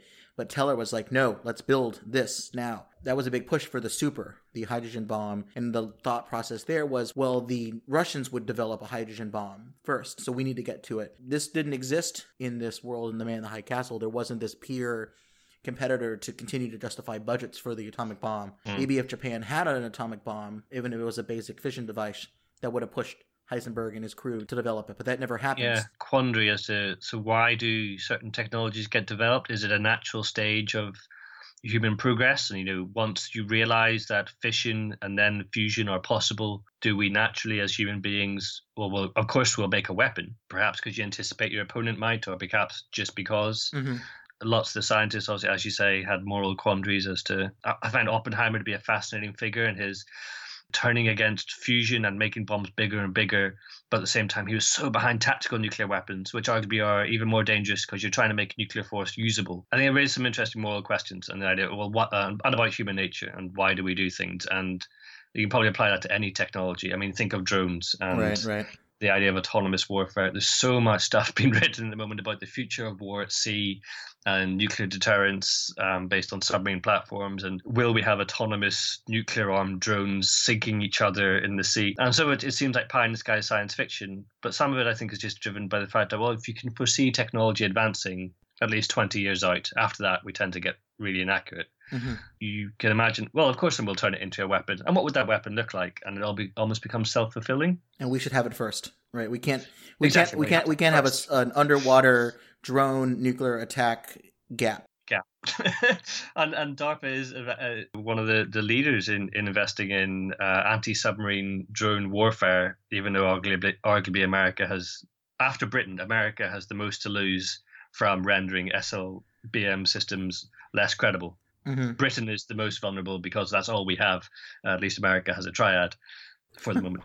But I, think- I think it's interesting idea of, of technological determinism, or is it is it about um, is it about human nature? Is it about natural scientific progress? And these conclusions leap automatically to mind, regardless of whether or not you're pacifist or an intense nationalist, as we're seeing in this world. But yeah, I, within the get, the context of this world, I do find it fascinating that uh, the Nazi Germany never thought of making a fusion weapon. Um, when you would think um, the science would lead there, because as you say, even before the Trinity test, real life scientists realized this could possibly be achievable if only they can get through certain steps. Right. And that's when we figured out well, if we use the X ray energy, heat, all that power released from a fission device, we can fuse together hydrogen elements, which produces more energy per uh, you know gram of, of plutonium or uranium than anything else. But so, in the context of this show, it leads to this interesting situation where you have this asymmetric situation of Mhm. a Nazi nuclear monopoly,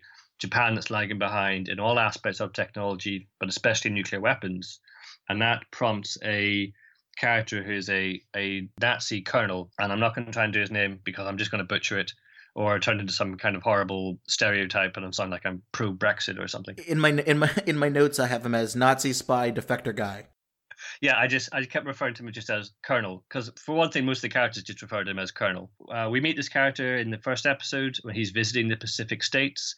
He's traveling under a false identity. He's traveling as a a Swedish businessman, I think, or a trade delegate. He goes to meet the Japanese trade minister Tagomi, who uh, one of the main characters in the Pacific states. And the colonel's mission is to leak the secrets of how to develop, uh, of how to we don't find specifically what information he's giving, but it's the secret to producing atomic weapons that he's going to give to Japan.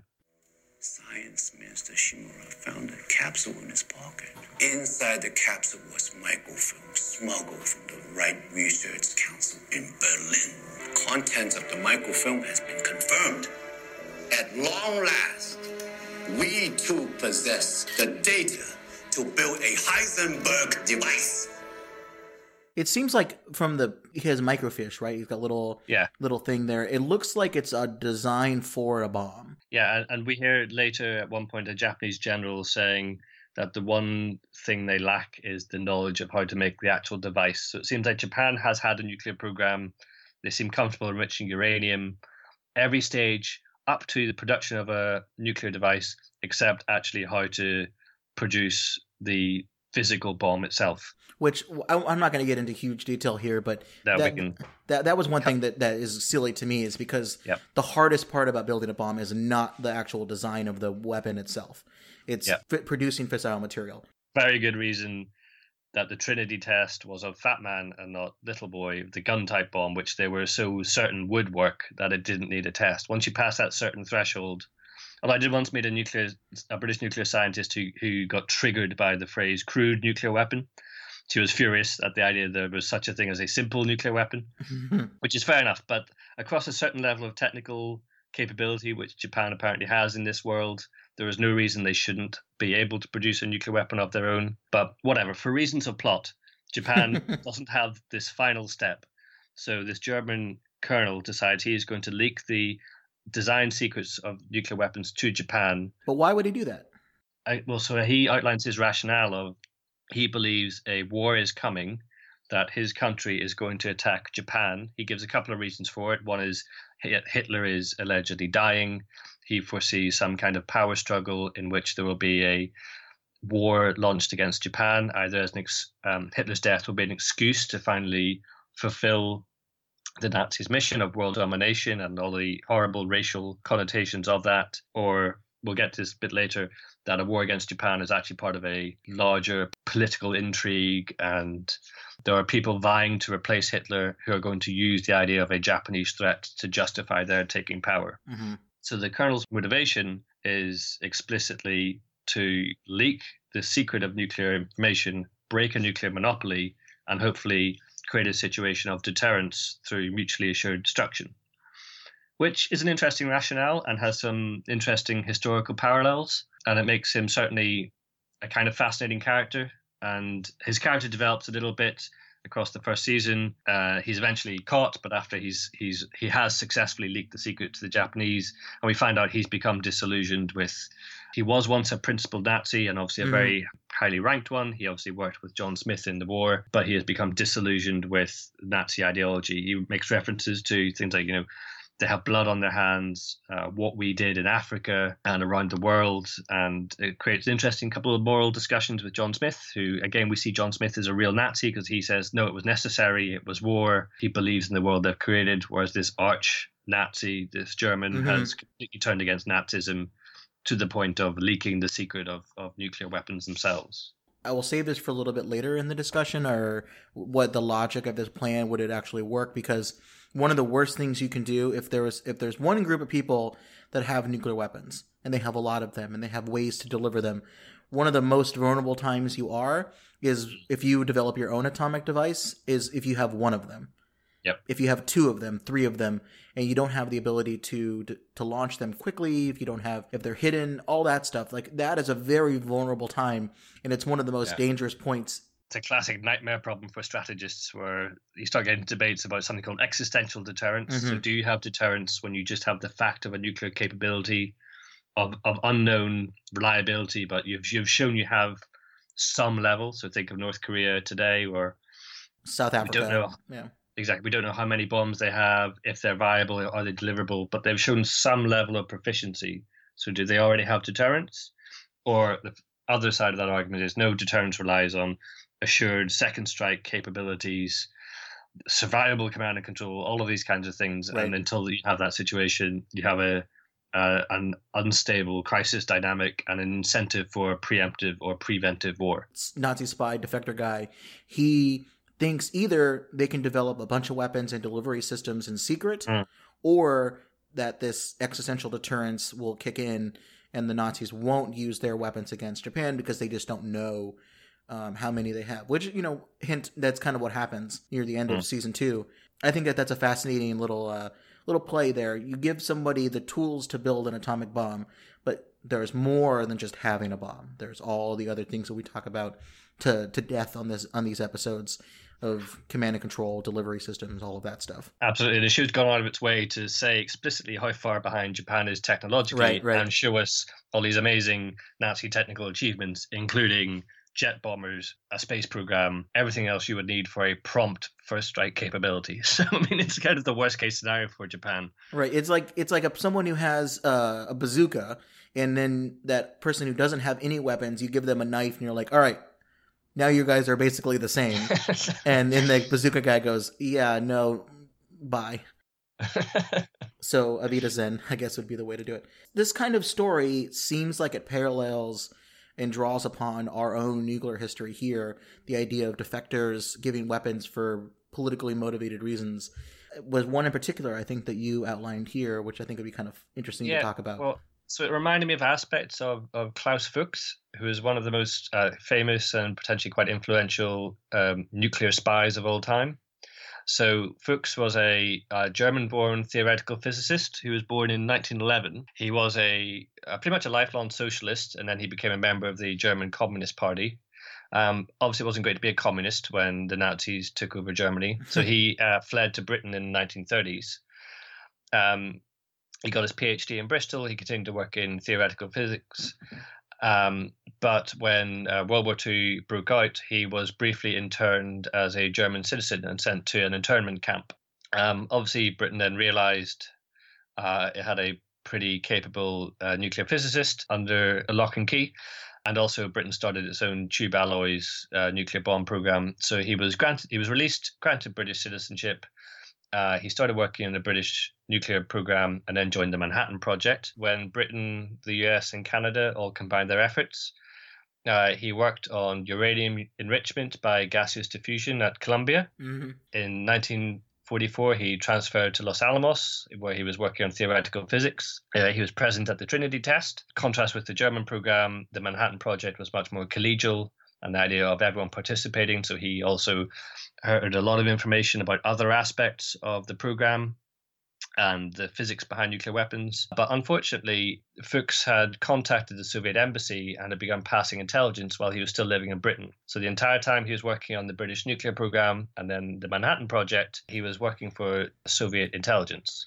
Hans Bethe uh, eventually described Fuchs as the only physicist he knew who changed history.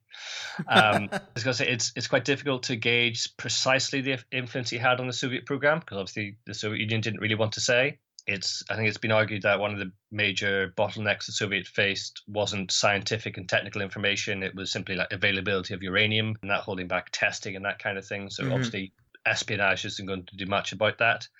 But uh, there's lots of estimates that say Fuchs at least sped their program up potentially by one to two years. So that's quite a significant uh, influence for one man to have. Well, the U.S. Um, thought that the age of nuclear monopoly was going to last a lot longer than four years. Yeah. There was, I mean, this is something I would love to delve a little bit more into because certainly the common wisdom is we thought we would have um, 10, 15 years or so, maybe at least 10 years of time. But it was uh, four short years later before the first bomb. And then getting surprised yet again by the thermonuclear right.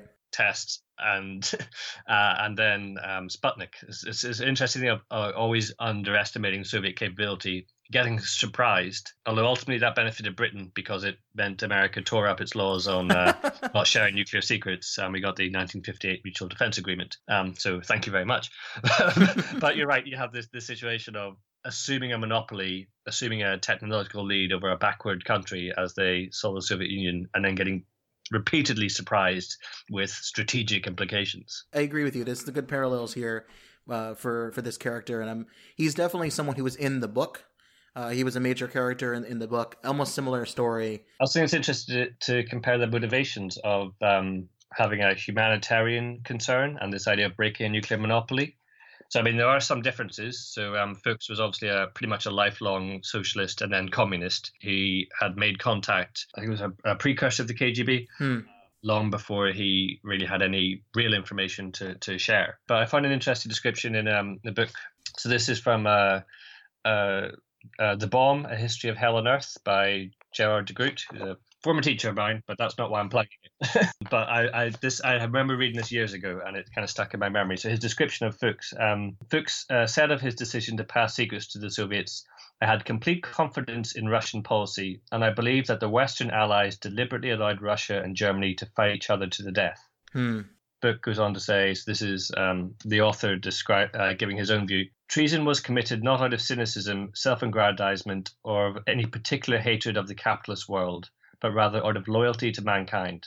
Fuchs thought that the, the monopolization of the weapon by one power endangered world peace. In this view, he had many supporters, but was unusual in his reaction. That, so- that sounds like this character in the show. Exactly. It's an explicitly humanitarian reason for spreading weapons of mass destruction. And obviously, by doing that, you're raising the potential cost of a war if a war comes, because now both sides are going to be armed with nuclear weapons. Mm-hmm. But I think it is fascinating the way this character is portrayed, in that he is a committed Nazi, and we're given no illusions about his instrumental role in things like genocide, who nevertheless has this humanitarian motivation, yeah. who has become completely disillusioned then that also parallels certain real world cases of espionage or people's motivations for working on weapons of mass destruction, but out of humanitarian concerns. Well, he's not wrong because uh, the next section we'll talk about is Germany had a war plan to attack the, Japan with a nuclear weapon. So in season one and season two, we see this slow progressive build, kind of what we've been hinting at, that Germany doesn't like Japan so much. They're pretending to be friends to win World War II and to dominate the world, but the Japanese should have no conception that the Nazis would let them survive and have this type of power. Germany's not thinking about just taking over the United States taking over the world. They're talking about interstellar Nazism. So it's it's probably no surprise to the characters here that this is what's going to happen. There's going to be an, uh, eventually some sort of an excuse. There's going to be another war in which the new chancellor, after uh, Hitler dies, he talks about the war to end all wars, mm. which I thought that's what World War II was supposed to be. But this one is literally we'll take over everything with our atomic weaponry and we'll win. So, do you want to run through a little bit about why this is happening and what's when, Yeah, what, so what the character's trying to do to stop it. So much like the real uh, German state was uh, riven by factionalism and ambition, and that was kind of. Think it was the idea of um, I was still a quote from a recent episode of Star Trek, but painted rust, so that on the surface it looks very shiny and Hmm. pristine and ordered, but underneath you have these multiple competing spheres of power and influence, uh, incredibly ambitious individuals, um, really all being unified by the personality and figure of Hitler. And there's a whole, again, another historical genre there of, of historians debating was this an intentional situation? Hitler deliberately set up the state so people would compete with each other, not with him, and everyone would work towards the Fuhrer. Or actually, was this he was not that intelligent, and this was an accident, and it was a country just was um, muddling through, as it were. But we see in, in this in this fictional world that uh, the Nazi state has very much continued in that mold. They know Hitler is about to die soon, therefore they are anticipating who will follow and what will follow afterwards. And part of that is the idea of a war against Japan. That Hitler has been stopping uh, German people from fulfilling their destiny and for Nazism to spread around the world.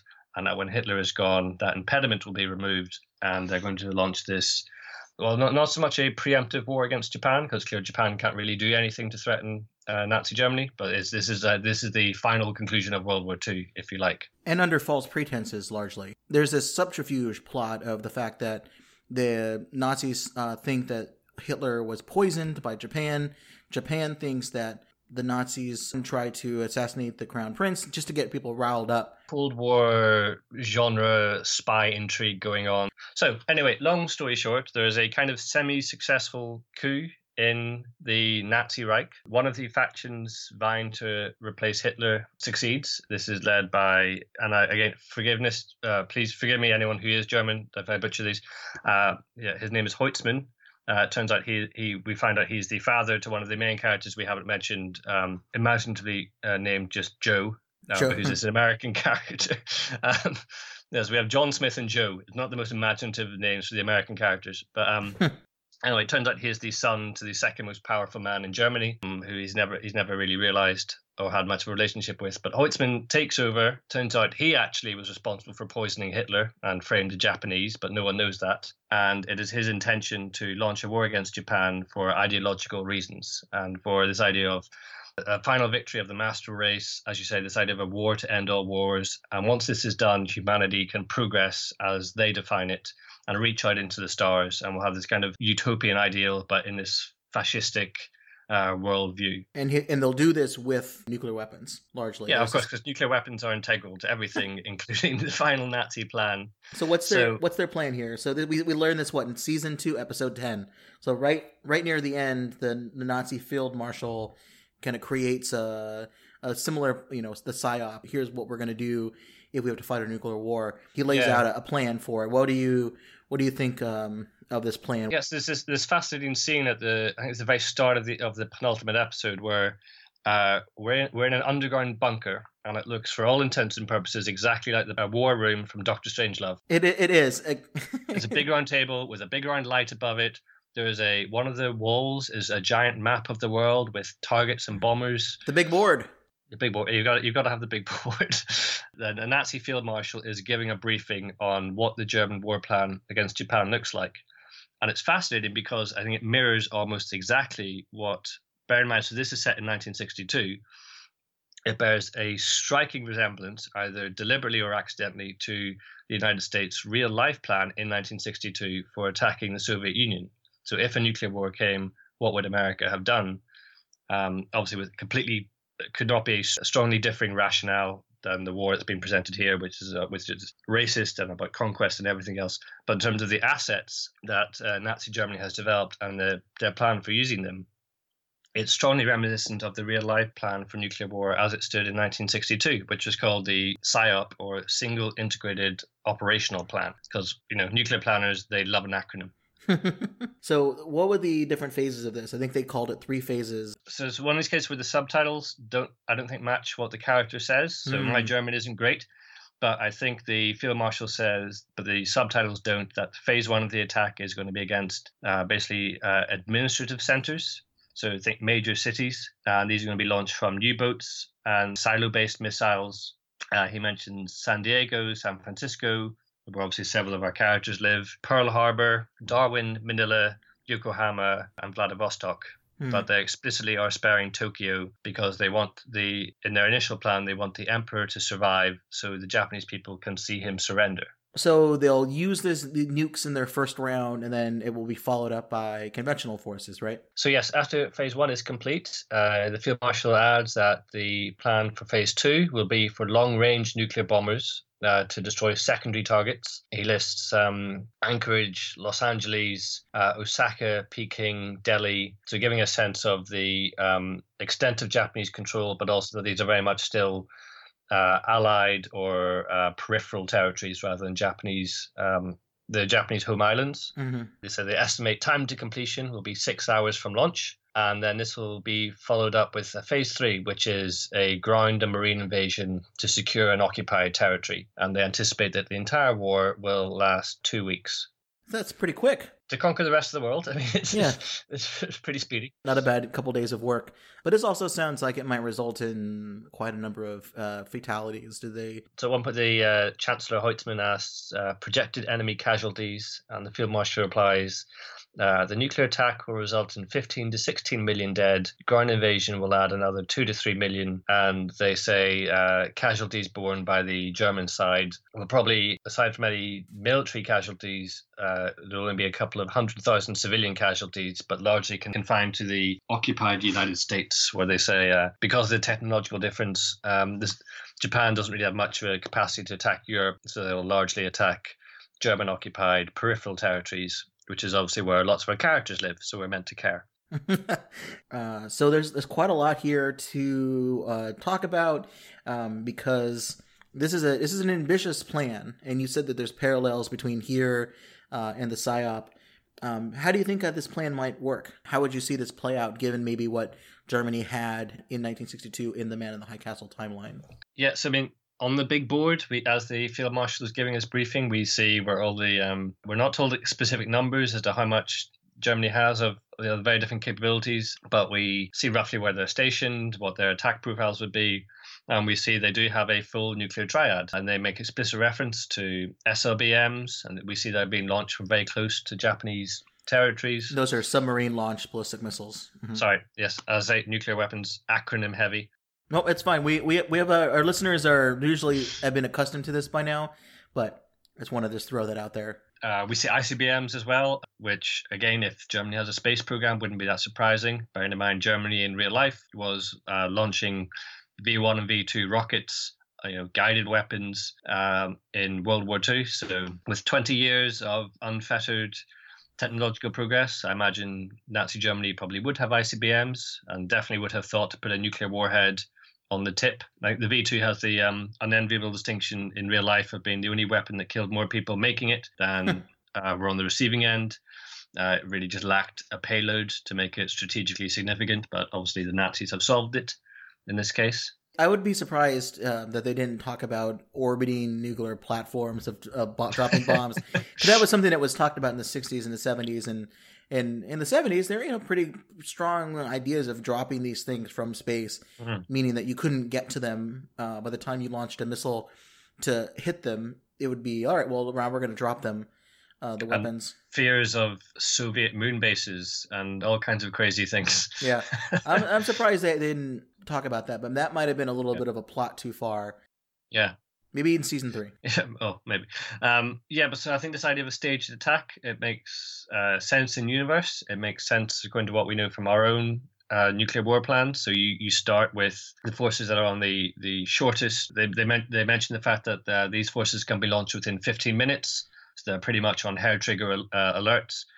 Uh, they're obviously stationed quite close to their targets. We see that from the big map.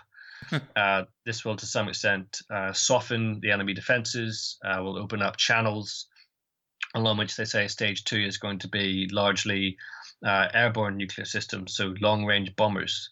So this is quite similar to NATO's actual plans in the 1950s and onwards for war against the Soviet Union, in which forces stationed in Europe, uh, things like the Thor missile in Britain, Jupiter missiles in Turkey, also uh, Britain's RAF Bomber Command and its um, uh, V Bomber Force would attack the Soviet Union, opening up channels along which subsequent long range American bombers from Strategic Air Command could then flow through and conduct what we call follow on attacks, uh, laying down weapons on a much wider selection of targets. And then whatever is left is basically a subject for a conventional war, which, as I say, in this is Nazi stage three plan for a ground invasion, and that's when you you take and hold territory rather than just a punitive uh, use of nuclear force.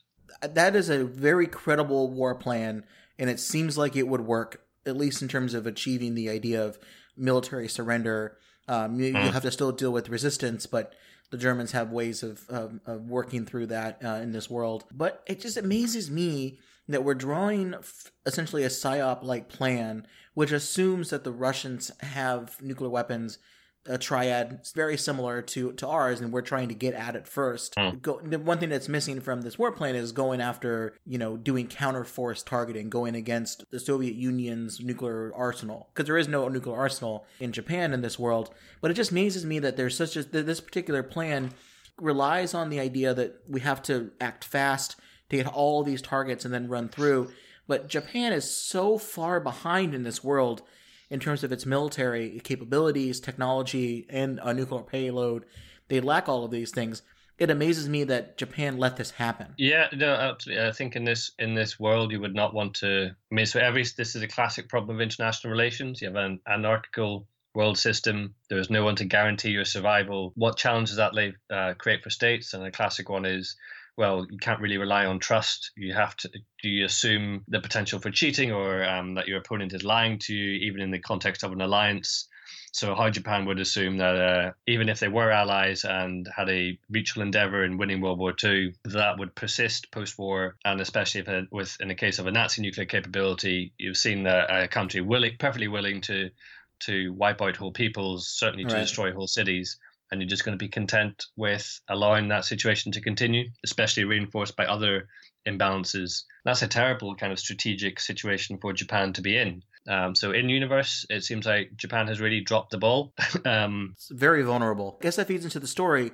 The crown prince is a very cautious person. He knows mm. that we can't instigate uh, any sort of conflict with the Germans, and we need to be cautious of the fact that they have this incredible capability and he seems to be someone who isn't saying let's build up our arsenal. Let's develop weapons. He seems more of a peaceful let's get along kind of person. And i think that's an interesting little distinction maybe an explanation too about why japan is in the condition that it is even though mm. there are definitely elements within the military that want to build a nuclear bomb. Yeah, so we kind of we we skipped past this a bit earlier, but um, so that in that uh, nuclear um es- uh, espionage plot where the uh, Nazi colonel wants to leak secrets for reasons of deterrence, and he assumes that if Japan acquires nuclear weapons, that will deter Germany.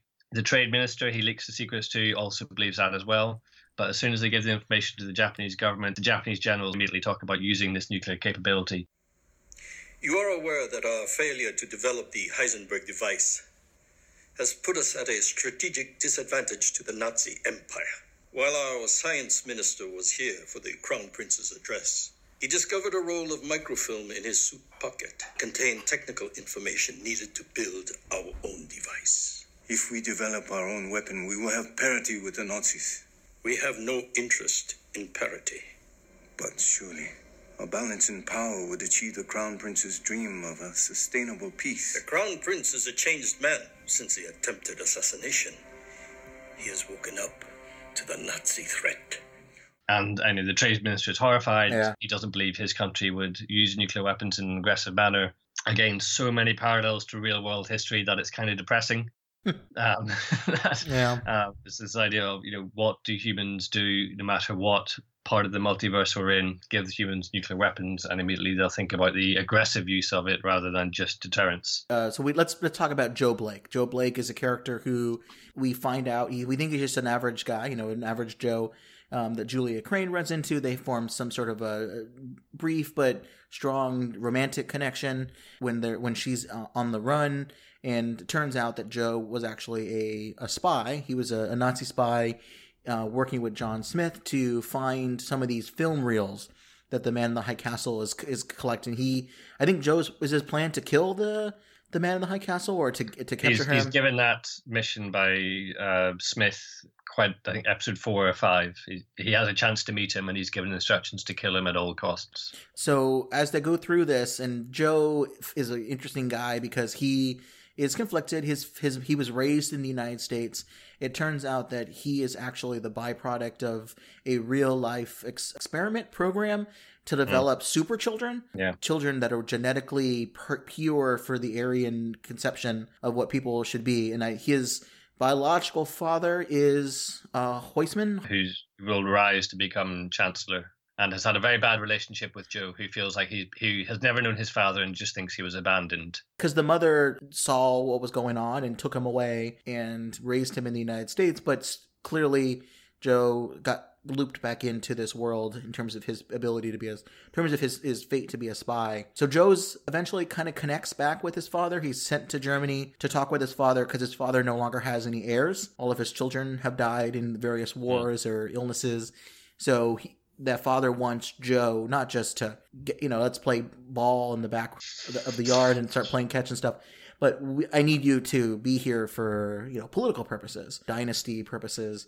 So yeah. Joe is in the room during this war plan. Doesn't like the fact that there's this many casualties being involved. So I think that's a key point because world uh, multiverse type jumping between worlds uh, the trade minister is able to get a film reel of a nuclear test from the Bikini Atoll in our timeline. This is a giant in the Pacific Ocean test uh, of a hydrogen bomb, and so they, they have these, these this film reel, and then it's brought over, and then we'll talk a little more about this in a second. But Joe wants to stop the war from happening. The trade minister wants to stop the war from happening. So does John Smith. He wants to stop a war from taking place. So they use all of these different things and try to stop yeah. this this war plan from happening. Joe as a character, he's quite simple in terms of his. For two seasons, his only question is, "Who am I?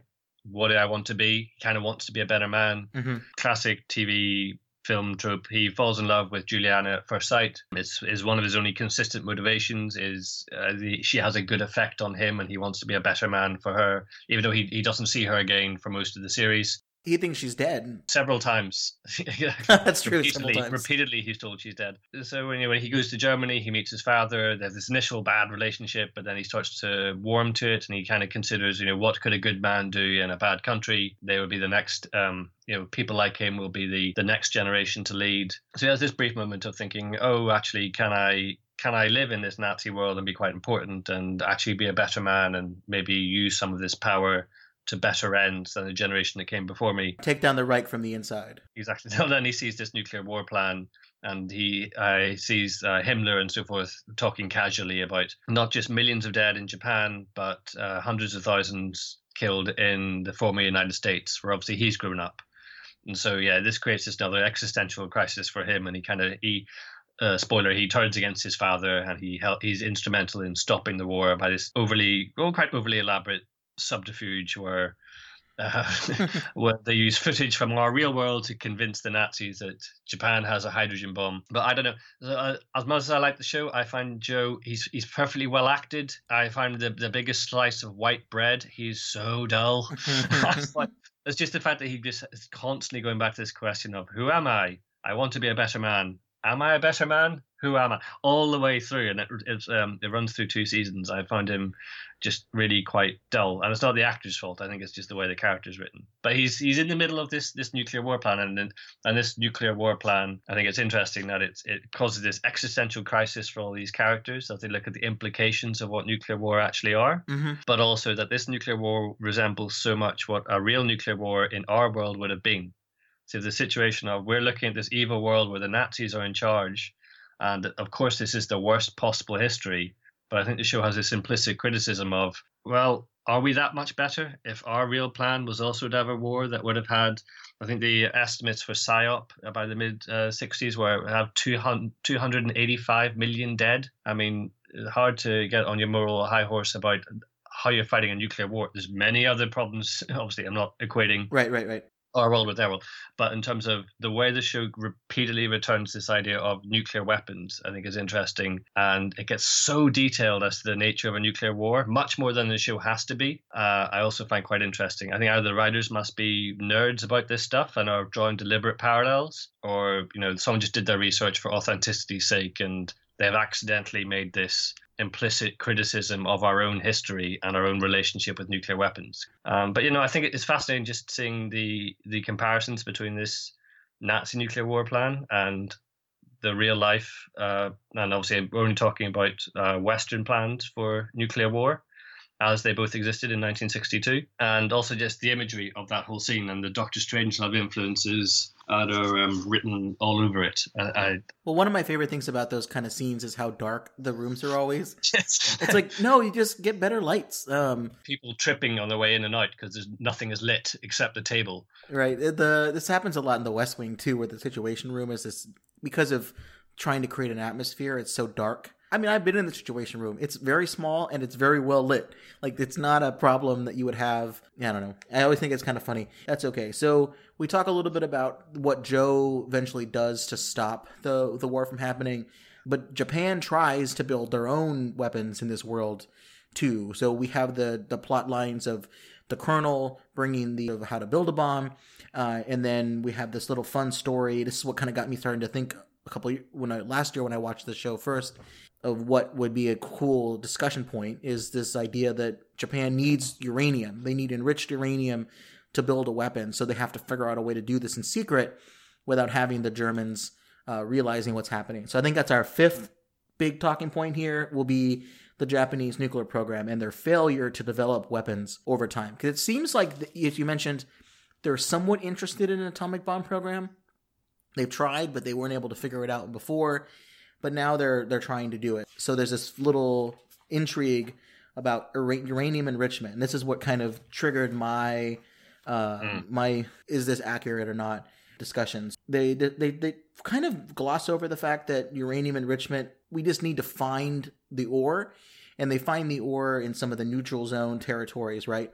They they, mm. they get some of the the uranium ore, and then they. You think in this world there is a, a nuclear reactor program like a power so reactor I, I was trying to make sense of this. So as much as I think so many of this show gets so many details in this show are really well done and researched, this bit makes no sense to me. So when Japan, it seems, finally gets the information how to build a bomb, first they have to develop the fissile material in order to actually construct the bomb. According to the things we see in the show, it seems like Japan, as soon as they get the information, and I mean literally days later, right. they send teams out into the neutral zone so separating Japanese Pacific territory with American North American Reich to look for untapped uranium deposits. This is then uh, enriched, apparently on location, and shipped back uh, in containers uh, that are um, hidden inside uh, commercial passenger buses, which are then brought to San Francisco uh, where everything is accumulated within a depot where apparently they're constructing their bomb. This whole plot takes place within the in-universe time of three weeks. Oh, it's crazy. Which seems some pretty rapid progress there. I mean, credit where it's due. Um, but also the logic behind it at all is uh, incredible to me. Um, because I love the idea that as soon as Japan, which so Japan is determined to have a covert program, it's concealing its activities, hiding things in passenger buses, but it looks for uranium on the only land border it shares with the German Nazi Reich. When the, um, which were, yeah, has a high chance of being detected. And we hear, you know, when we see from maps that Japan controls lots of other territory, which, assuming all other things are equal, would also have ample uranium deposits of its own. They don't. I don't see why they need to mine for uranium in the Rockies, right? Um, especially when they control vast amounts of like China and so forth. Yeah, places where there's a vast, vast, vast amounts of this stuff. Uh, and not only and not only that, but they have to develop some sort of enrichment program, right? So what do they do? Do they do gaseous diffusion, which takes up a gigantic amount of space? Essentially, you're shooting uranium gas through a series of filters, and it takes a lot of energy and power to uh, separate the uranium and to run these things. You have to do them over and over and over mm. again.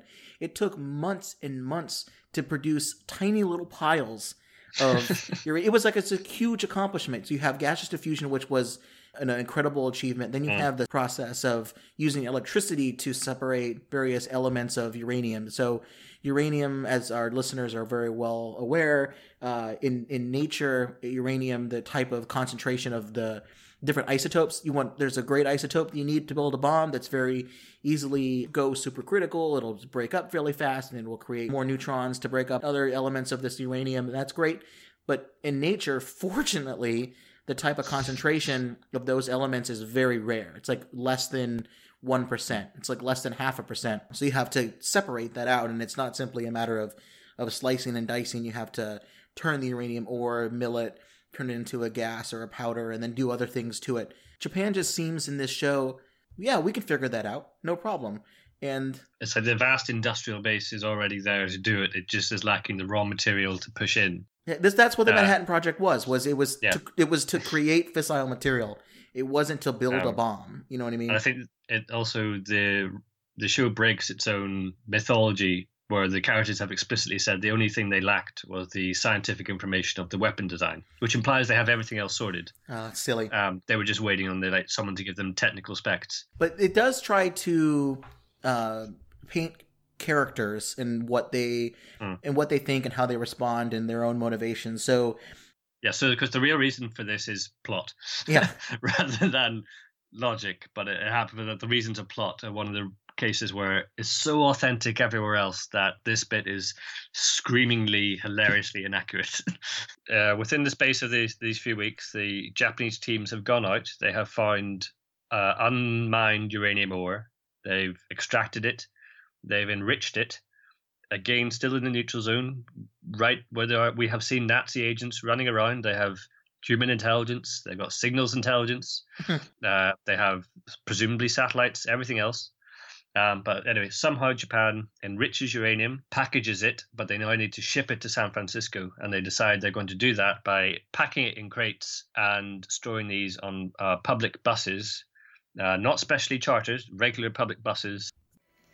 You altered my plan? As trade minister and familiar with trucking companies and their routes, I believe that the use of private trucks would lessen the risk of unforeseen dangers. Risk. Dangers? To what do you refer? Transporting enriched uranium on public buses would expose women and children to lethal levels of radiation. American women and children, not Japanese.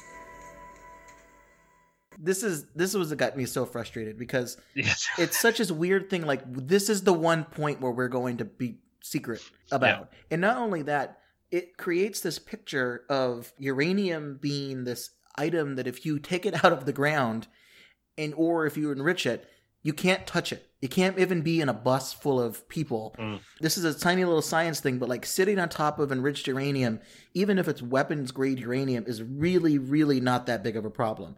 Ur- mm. uranium has such a low level of radiation. It's not until you start to put it into a supercritical configuration. So mm. unless they're storing, which also like, causes a supercritical reaction and explodes things, that unless the uranium, the enriched uranium, is stored in that weird particular configuration, it won't be producing any sort of actual radiation, which is the energy released from breaking apart these atoms. Uh, it's not like plutonium. Spent fuel plutonium mm. is very radioactive. That was what you'd have to, you know, shield with lead and all these different things. Uranium, even enriched uranium, you can hold in your hand. It's hmm. warm, it's hot, but it won't give you this type of concern. So it's kind of funny that they're they're concerned about certain things, and this is like such a it's a character moment. It's to show that Tagomi Yeah. is cares about civilians. But it was one of those things where I was like, no, no, no, no, no, don't do that. don't say you we have enough concerns about radiation and Yeah. nuclear material. Don't pretend like enriched uranium under a bus in a packaged container with fru- you know a fruit box or something will cause us sort of a problem. I think they're imagining like the credits of The Simpsons, you know, the green rod Yes, dinging yes, out yes. and that kind of thing, and you can't touch it, and it'll melt through the floor. um, but I also, I also enjoyed the idea that this is meant to be a covert program, but they're going to irradiate civilians, and no one's going to notice a whole bunch of civilians are turning up from radiation sickness. yeah. Ugh. Um, you kind of red flag that you're up to something, and it's not the most covert program in the world. So it's crazy, but they so they take this uranium and they bring it to uh, this warehouse that we talked about, and the warehouse is is aw- known by the resistance. this is the other storyline that I, I, don't really want to get into because one, I I find this storyline to be the worst of the entire show, and it's this other character Frank Fink or Frink, I think is his, his name now that he's in hiding. He's essentially his father, I believe, or his his grandmother. Um, I think his grandfather is Jewish, so he would, if identified and was living in German ter- occupied territory, would be killed. But he's this character who was originally the boyfriend of Juliana Crain. Uh, in this really, really horrific scene, mm. his his sister and his sister's family, um, because they were trying to find information that Frank might have known about the resistance, they get gassed in the police department's uh, like interrogation room, and Frank then gets so upset that he then becomes part of the resistance and the resistance hmm. knows about the bomb process or at least he he figures out that they're building a bomb there because uh, every all the people that are working there are carrying radiation detection badges determine whether or not they met their dose of radiation for the day or in the lifetime so he realizes that there's a bomb process there and i think the resistance plan is they know this is happening they know and you see the cans of uranium being delivered yeah. from the bus there really terrible uh, information security. Yeah, just the doors are wide open, and Frank Frank is there posing as someone who's he's selling uh, like bento boxes. I think yeah. it's, it's it's lunch, and um, they open the doors so wide that he can see everything about he can see the buses he can see what's being unloaded he can see the radiation badges crazy. they see the power lines that are going into this building that shouldn't need so much power. Yeah um, so all along this this supposedly this is intentionally covert program is kind of advertising we're doing something suspicious at every right. stage and, uh, and it's like they're going out of their way to be caught. Uh, so the resistance knows this is happening and they say we need to blow this up because if the japanese get a bomb then therefore San Francisco is going to be a target, and we don't want that to take place because they don't know that the reason why the Japanese are developing a bomb is to stop the Nazis from attacking San Francisco. So it says, I think this is this is kind of interesting. There's lots of levels of everybody either wants a bomb to happen with Japan mm. or not happen with Japan to stop a war or to cause a war.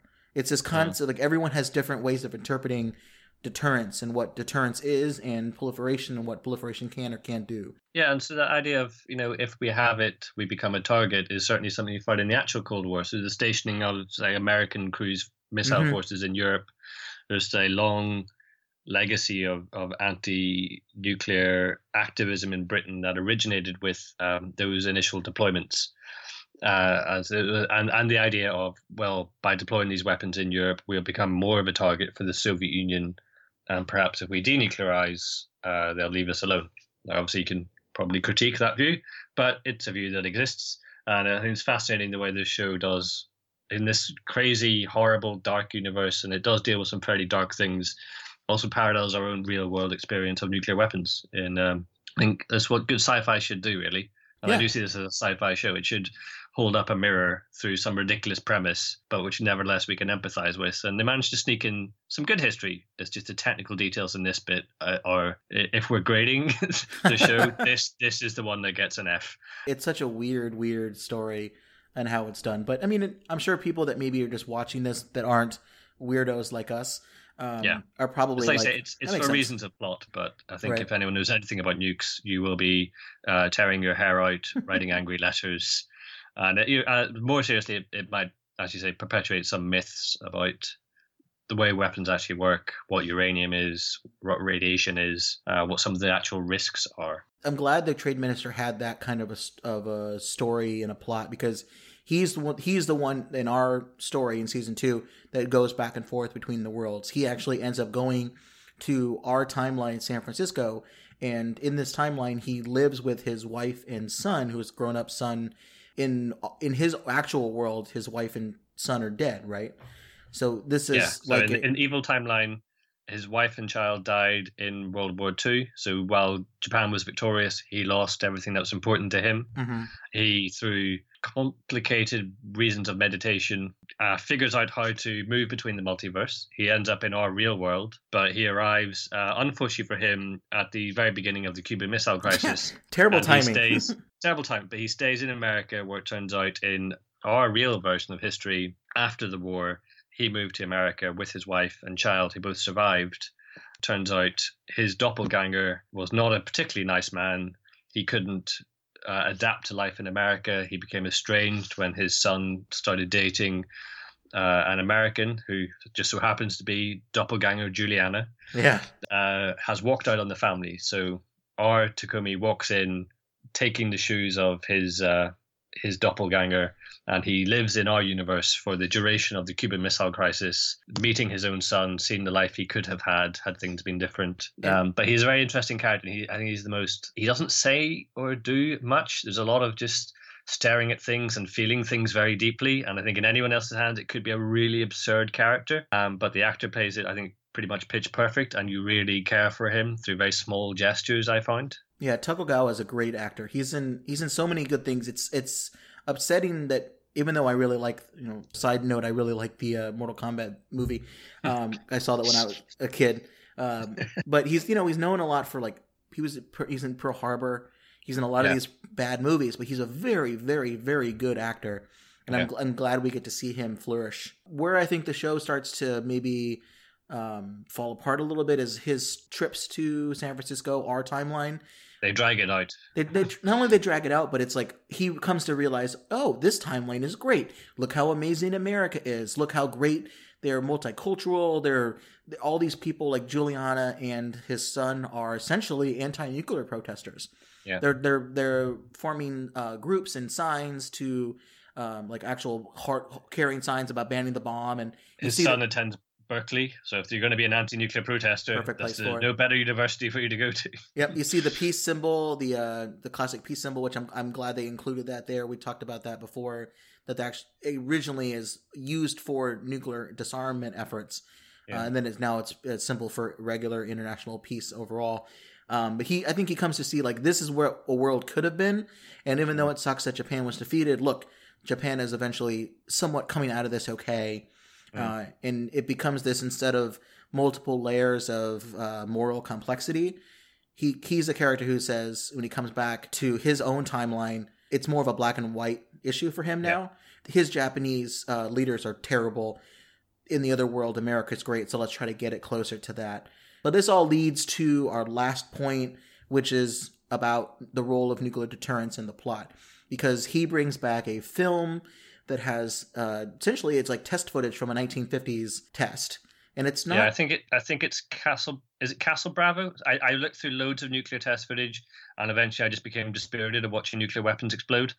um, but it's definitely it's definitely a hydrogen bomb test. It's definitely in the Marshall Islands. Um, I don't think it was Ivy Mike, but I think it was Castle Bravo. I think it's Castle Bravo. I mean, that's certainly the one that's most famous, uh, and I think it would be very fitting that it's Castle Bravo because that is also known as when the there was a larger explosion than originally expected, and Yeah. it caused radioactive fallout to fall on a Japanese fishing boat, the the Mm. Lucky Dragon, Keep track. and that produced a huge amount of um, uh, inspiration for people to ban nuclear testing, which is exactly That's what his point. son is involved. So I, I would say that that's what it is. If it's not, I think plot wise, it essentially fills that spot. That tape is brought to the actual world. I guess if you're holding on to something, Yeah, so I, think it's interesting. Tagomi has just seen. So he's he's watched the, the Cuban Missile Crisis firsthand. He's seen two states on the point of nuclear war, but also then decided not to go to war because they have been mutually deterred. Mhm. Although he also sees the concern, he sees people stockpiling food and really thinking war is coming and seeing the risks of a world based on nuclear deterrence. But obviously, if you think conflict is inevitable, better to take a chance at deterrence than definite nuclear war. So he comes back to his evil universe with the footage in hand, and he hatches a plan that they are Japan is going to convince Nazi Germany that Japan not only has a nuclear capability, they have a thermonuclear capability, and that therefore, if uh, Germany attacks Japan, Japan will be able to retaliate with a massive nuclear attack of its own.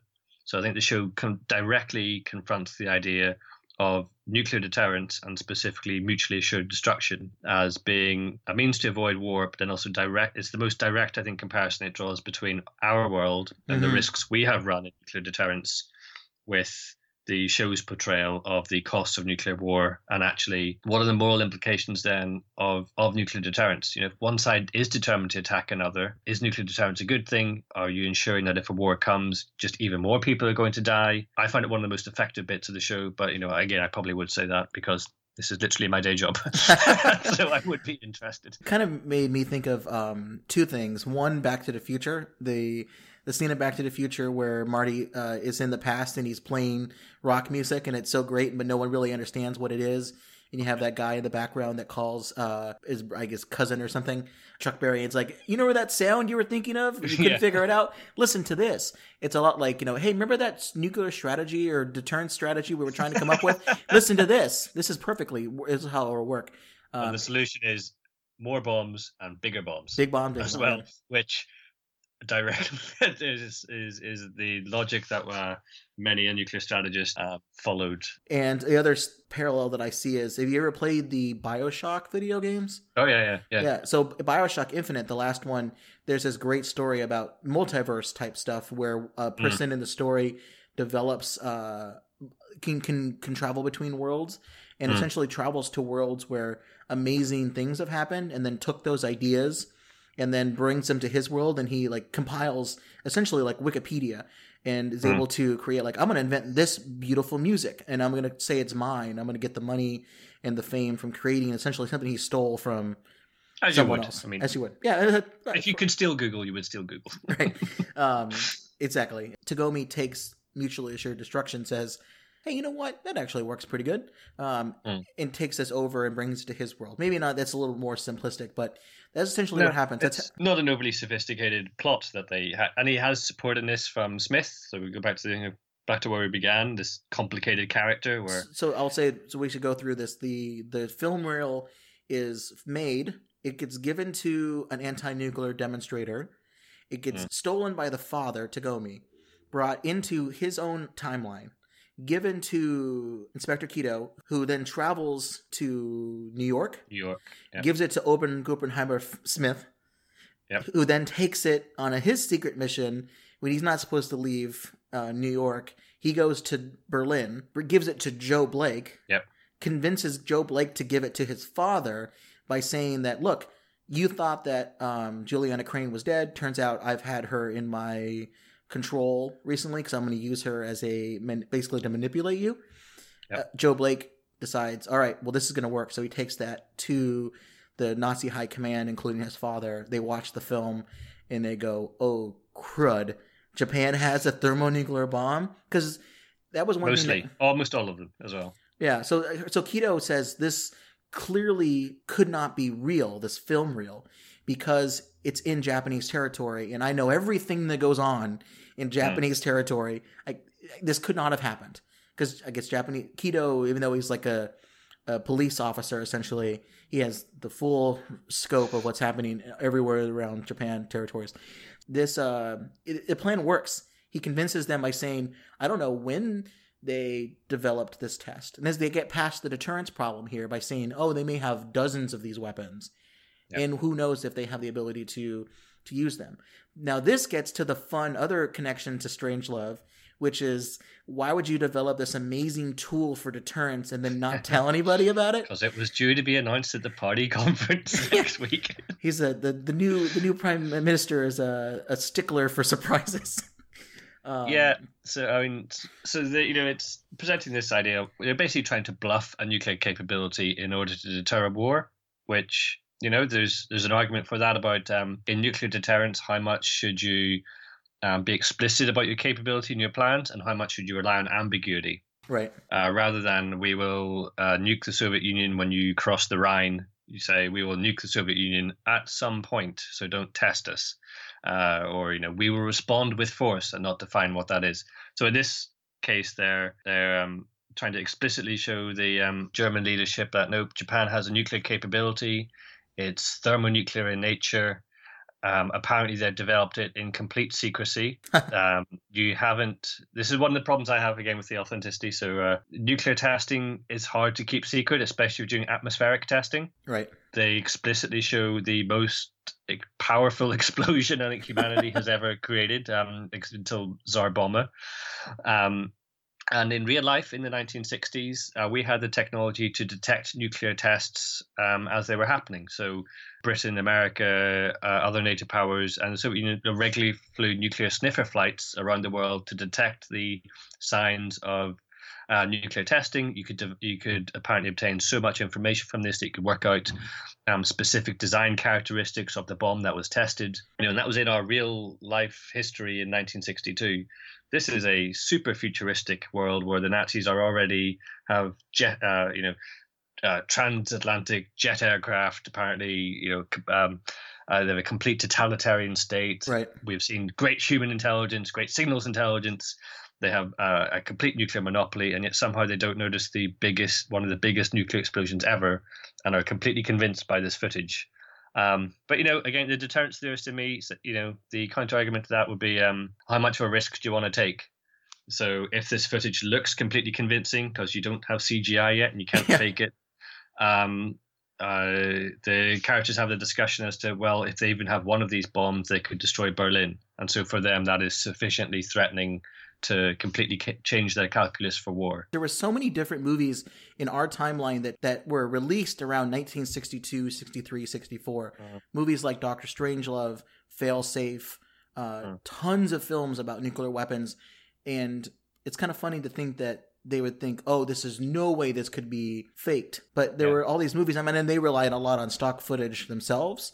Um, but it's just kind of funny that's like, didn't The, notice. the show the show does try to solve that by they have characters saying this footage could not be faked and this footage is clearly the Marshall Islands, so we're just meant to go with it. Right, right, right. um, which is fair enough. Reasons of plot, um, but no, you're right. It, it's it's it's not.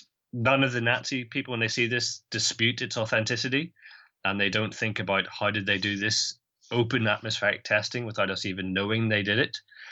Um, and not only is it an atomic weapon, it's a thermonuclear weapon that's better than anything we have.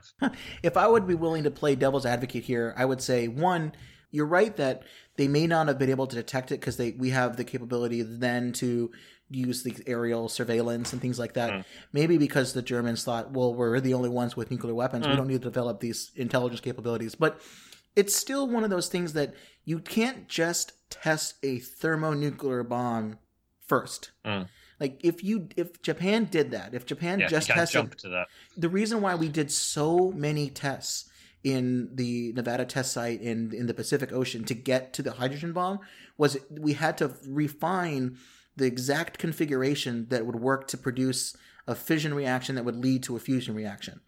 Like most of the tests that were involved uh, at that particular time were to develop that exact configuration. And Japan in this world just created it. It's unclear if maybe the Germans thought this was their first ever test Yeah. or if they thought that we missed dozens of tests. Yeah. That's what's kind of. Yeah, it's, I it's mean, crazy. in the universe, but so I think you could pick it apart, but at the same time, you could probably maybe compare it to Sputnik or True, true. uh, or the Soviet atomic and then thermonuclear test of before you stop and interrogate um, how did they do this we thought they were so backward this is meant to be years away your initial reaction is shock um, I, I remember reading a psychological paper which looked at how how threatening a situation is and the psychological impact it has on you depends on how much you expect it Hmm. so the act of in in World War II, Germany dropped so many bombs on London as to flatten parts of it, but uh, the British carried on regardless. In World War One, some zeppelins dropped some bombs very inaccurately, and the public panicked. It's because the public didn't expect zeppelins dropping bombs in World War One. They expected much worse in World War Two. So you know the psychological impact of something isn't determined by the amount of force; it's also by what your expectations are. and really, So I think in this that's, universe, that's it's- interesting. it's their own Sputnik moment. It's we weren't expecting this. Maybe you would dispute, you know, they were meant to be years behind, but your first reaction would actually be, oh dear, oh dear, we better change all our plans. Hmm. And indeed, the Nazis decide most most of them decide not to go for war. Um, And it's one of those things, you're right. They only needed a little bit of time. Essentially, this whole plan was to get the Chancellor out of the room Mm. for them not to decide to launch at that moment. And then John Smith brings his other dossier file, documents about why Hitler actually died. And that oh there yes, he was this- reveals he reveals the Chancellor was actually behind Hitler's assassination, and we get another coup. Uh, it ends up with Himmler in charge, and that's apparently a good ending to season two, even though Himmler is one of the most evil men in history. I know they make him look like like like a grandfather type character. Yeah, he's, he's, he's, like he's, he seems he seems nice, you know. He, he's he's like friendly, and he's Oh, he doesn't quite make jokes, but he's in that room. He's presented as being the reasonable one, Um, Jeez. it's funny because the show we also meet Heydrich at one point, who is definitely Oh, the worst. evil and is shown as being evil. But Himmler, in real life, is such a horrible figure that I do find the portrayal of him strange. But I think it's for reasons of plot. Eh, Maybe season Um, three will get into more stuff. Maybe he, he he likes this situation because it gives him power, and he's able to essentially trade one bad person for another. But before this takes place, before this secondary coup is able to take place, there's a fun scene because it has to do with nukes. Therefore, we have to have a, a nuclear football being involved here. So I, I'm calling this the nuclear foosball um, Yep. instead of nuclear football. So there's this quick scene where uh, the new chancellor, for some reason, I guess it's a quick turnaround. Usually, when there's a new president that comes in because of a death or an assassination, it's like one of the first things you learn is here's how you Mm. use the, the the nuclear football, or, or more particularly, here's how you authorize a launch. Yeah. Because the football, you know, it has its dates back to the Eisenhower administration. It was more of a thing that was created after the Cuban Missile Crisis to stop a decapitation strike or to launch uh, or authorize a launch when the president was away from the White House. That's the thing that I think people constantly forget. The nuclear football is not the only thing that we use to authorize a launch. Yeah. It could be launched with a, with a, a telephone. It could be launched with a at mostly it'd be in the Situation Room if it was at the White House. It's just a way. It's a communication device that is really good at authorize or authenticating the president and giving the order for someone else to actually push the buttons, turn the keys, drop the bombs, all of that kind of stuff. But in this world, in this timeline, the nuclear foosball is literally a launching device. It seems like it's one of those um, that they did. You see in a bunch of mo- movies, a big red button and you push it, and then it, the missiles are in the air. That's how I see this. I, I would like to, if you give me a little bit of a moment here to kind of play through this because I think this is kind of fun. Uh, So the nuclear football, the foosball, is a briefcase in this one. It's an actual briefcase, and you open it up, and there's two keys. Uh, I couldn't tell who. Maybe you knew this. The other military guy who's explaining this that seems to have the other key. It seems like the, No, it just maybe the the, mar- the marshal or somebody.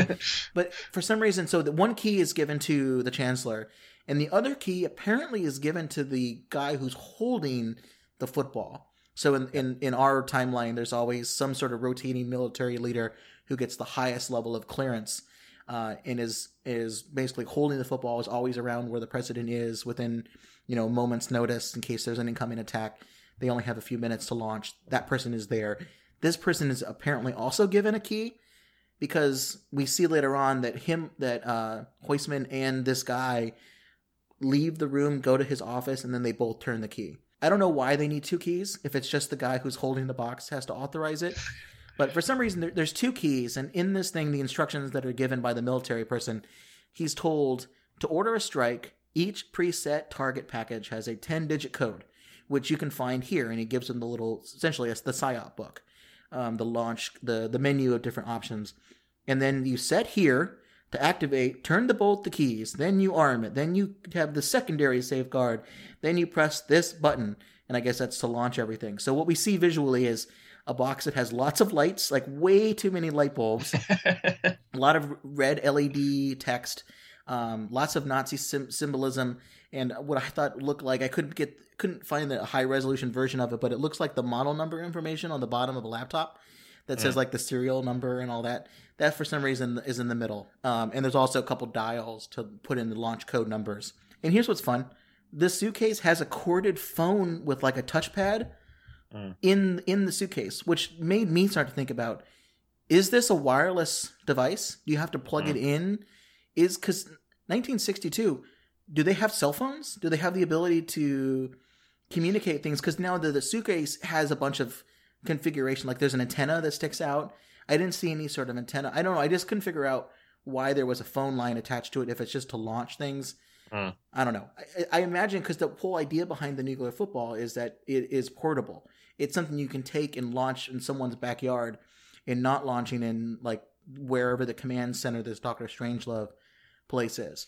Um, so one, I thought it was silly that this thing had a cell a phone. I don't know what that was supposed to be used for. And two, if they're in wherever this place is, apparently the Doctor Strangelove office is in this building, and it's like right next door to the, the chancellor's office. You would launch from there. You wouldn't use the football, but maybe the Germans do it differently than us. Then I also looked at the individual items and I tried to translate things. I don't speak German, uh, but there's the two key slots have labels on top of them that say start one and start two.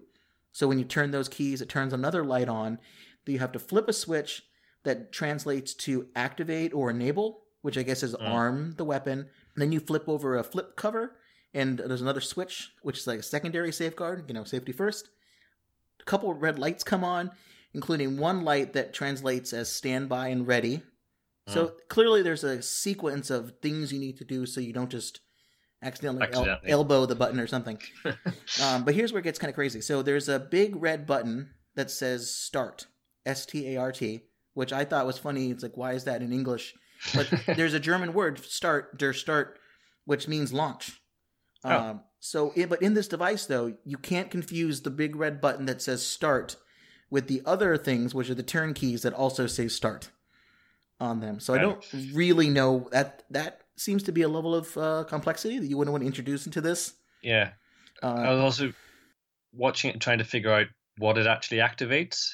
So when he presses the button and goes through the sequence, yeah, um, obviously it, so it wouldn't be connected to the to any bombers because they're flown by individuals and they're dropping some kind of either gravity bomb or air launched missile. well, it'd be, it would, it would be funny if it'd be funny if the bomber, like even if it's on the on the ground, it just drops the bomb right there. Exactly.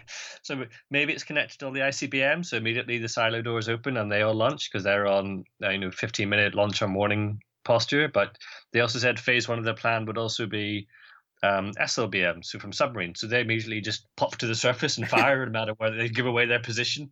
There's no timing. Sorry, the best part about this is is that when the chancellor gets arrested because they find out about this plot that he did, he gets escorted out of the room.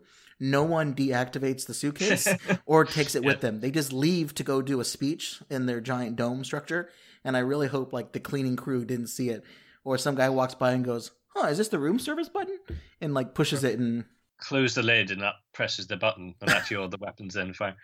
I can't help but pick it apart. And I was just thinking of the implications of the command and control in this world. So apparently the Nazis are so worried about an unauthorized use that they developed this really strong, so it's called negative control. So making sure Mhm. nuc- command and control is either positive control or negative control. Positive control ensures weapons are always used when they're needed, and negative control prevents weapons from being used uh, when they're not wanted, so like an unauthorized use. You ensure negative control by building in protection. So the part the Nazis are, are so worried about negative control that they've consolidated everything into this one suitcase that is following their chancellor around, and he has to personally activate it, which somehow gives everyone else the ability to to launch their weapons.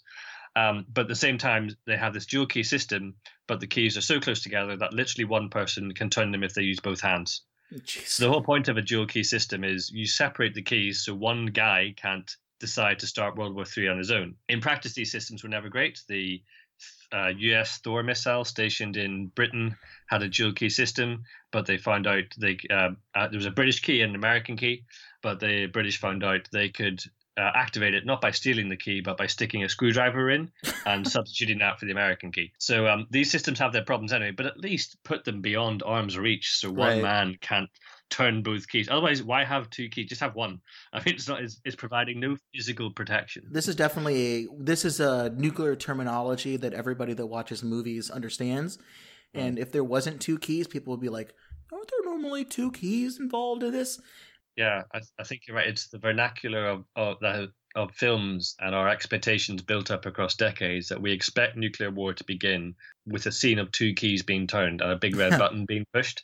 Whether or not that bears any resemblance to real life or has any practical purpose in universe Right. doesn't matter. It's like we look at that briefcase, we see that scene, and we know what that means. What? well one of, one of my favorite things is that i'm not I, i've never seen the nuclear football the actually what it looks like is there aren't photos of the inside of what it looks like it's only just on the outside um, but everything that i've read and i think people understand in the open source is there aren't a lot of buttons it, it's basically it's a it's a phone to talk to codes and codes kept in biscuits, basically, and some means of communication. Right. So the biscuits, yeah, they're those are essentially it's like a credit card, laminated credit card, usually kept in the jacket pocket of the president. So that code, but what that does is, you know, we, I'm speaking to someone who already knows this, but uh, it essentially those there's like ten codes and three of them are real, and the president has to memorize basically whenever the codes are recycled, uh, which codes are the right ones. Those all those do those codes aren't launch codes. They're just like I'm the hi Hmm. other person on the phone, Pentagon, National Command Authority. This is the president speaking, and then they say, "Really, Ch- prove it." And then you have these codes, and they have the codes too, and you go, "Oh, okay, thank you, sir. You are the president. What would you like us to do?" And you pull out your book and you say, uh, "I would like uh, the filet mignon. I would like a bottle of nice Shiraz and uh, nuclear war option 1746." And then they go, "Yes, sir. We'll bring all those things on the way." Um, and then they those orders are then released to either the submarine, the bomber, or the missile launch facilities, and then they run through another series of unblocking codes to make the missiles work. And those are also considered launch code, but those are codes kept within the silo. The president doesn't know what those codes are at all. Um, they shouldn't. I mean, that's that's not part of their job. So the idea of like turns and keys turning and flip, switches flipping and all that stuff seemed to indicate to me that that's a, that's a launch sequence. Yeah, I, I got the sense that when he presses this button, missiles are going to start flying uh, immediately. It- It's not. A, it's not a system for proving his identity. Yeah. It is actually the the button you press to make the missiles go. I don't know what that was. It's it's fun. It definitely was a scene that I watched probably thirty times trying to do notes for this. And the more and more I saw it, I'm like, this. Why is there sixteen light bulbs on this? I just I just thought it was German over engineering. It's just you know it could have been simple. Um, you know the British just used just used a phone. Ah, delightful. Right now, the German have this satellite enabled magic briefcase. All right, so let's. I think we covered all the nuke stuff mostly. So let's. So where we are left at in the end of season two, if you're getting ready for season three, um, the Germans think that the Japanese have a hydrogen bomb and maybe can deliver it. There's a new leader now who is self deterred a little bit more from wanting to start a new war, and also he realizes that the initial ideas of why we had to start a war today no longer apply. It's not revenge for the murder of Hitler because Hitler was actually murdered by the guy they have in custody. Exactly. So that's kind of where we are. Uh, the trade minister is is still around, and he's going to try to figure out what uh, his next steps are going to be dealing with his government, get knowing that there's an alternate vision of what the world could look like. Uh, Juliana Crain, um, she is hanging out with the with the man in the high castle, and there's this great line about the man in the high castle says, "I've seen every single version of the universe in this multiverse, and in every single one of them, people are different. Uh, sometimes the good guys are the bad guys, and the bad guys are the good guys, or different jobs and roles. But you're always the same kind of person, and much like a an atomic, you know, structure with neutrons and protons circulating the the nucleus." You are the nucleus, and people are revolving around you. So you're some sort of special, you know, dare I say, constant Uh, she goes and tries to figure out oh and then all of a sudden her sister is around still. Maybe she's from another world. Um, joe blake is arrested along with his father uh, Obergruppenführer smith. Um, we haven't even gotten to the tragic story of his son no, Which it's I- too it's too sad. yeah i think that one we'll just leave that out but that's like i think probably the best non-nuke story Yeah. in the entire part of the show. Um, and then the resistance has been the frank we think maybe frank and his resistance friends are dead because they were there when a, a bomb detonated and killed the general who wanted to build the japanese bomb uh, so we're really left in a precarious state and it's one of those things that's a lot like i'm doing a lot of research now on one of our future episodes that we'll record on the watchmen comic Mm. book series um, and in the movie and all that and that ends spoiler alert with a very precarious piece based on a lie similar to Yep. this and it ends with the hint that this lie which works to stop nuclear war is going to be discovered. And then there's Yep. consequences of this. So i think season two will be about a little bit how do you keep this lie up? When the germans are going to start to be like all right so we think they have a hydrogen bomb these are the 10 things that we would know to look for to confirm whether or not they have it, and none of them are going to pop up. What does the trade minister do now? Does he go into the other world, grab a Come hydrogen bomb. bomb, and then bring it back and like is holding it? It's like, here you go. This is this. when the show becomes fringe, with people just hopping between universes and just, oh, I need that bit of technology. I'll bring that back. uh, who knows where this is going to go but that's that that is where we are now and uh, this had a lot more nuke things than i initially thought it would when i gave up on the show. So i'm very happy that you instigated this episode and, and pushed me to do this. Well, thank you for toughing through a show that wasn't gripping you from the start, because you know it can be really tedious to watch a show if it isn't actually pulling you in. all right so let's uh we're done with the nuke stuff here. Let's play a couple games. Um people like the games so let's play if i think you've got one i've got one. Uh one maybe we'll play it we'll play them out. One of them will be on this episode. The other will go on our youtube channel uh, so if you go to youtube and you search super critical podcast you'll hear the other game uh, i'll figure out which one works better Your, yours worked better last time so i think maybe that'll be the way it does here and then we'll if you Oh, don't want to listen short. well, if you don't want to play, if you don't want to listen to the game, um, listeners, uh, you can just skip ahead to our plot discussion, where we'll just maybe talk about themes and why we like the show or didn't like the show. We'll do some ratings. We'll talk about maybe some recommendations, and then close it out. Because this is a long episode. Um, I recognize people don't always like the long episodes, but I think this this is worth it. This is a really cool discussion here. Shall we play a game? So let's get into the game. I will play mine first. Okay. Mine's a little bit more involved. Um, it's it's still fairly short. So you know how this is like an alternate history story, and they're all the rage these days. What other alternate history stories are there? Because one of my favorite things as a kid was our comic books and the what if storyline of the Marvel universe. There's all these stories of, all right, well, what if Captain America was a bad guy, or Yeah. what if Wolverine did this instead of this? And I, I find that as a really fascinating storytelling device to like take certain things and change them up and see what the character's response are. Hmm. So I looked and I did some research on different types of alternate stories. We're going to play a round of the classic game, Alternate History Channel. And I am going to give you a, the, a plot of a real book or story or video game, and I will give you three titles, you're going to tell me what the actual title is, or if it's two that I made up. So it's like one truth and, a, and two lies kind of thing. So let's start off here. I've got 10 of these. And if you get more than half, I'll send you a, a fun little prize. Okay.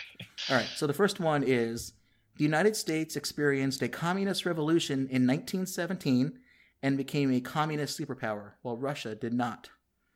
The three titles Back in the USSA, Call Me Commie, Better Red Than Red, White, and Blue. Which of those are the Oh. correct title? That's got to be the first one. Back in the USSA.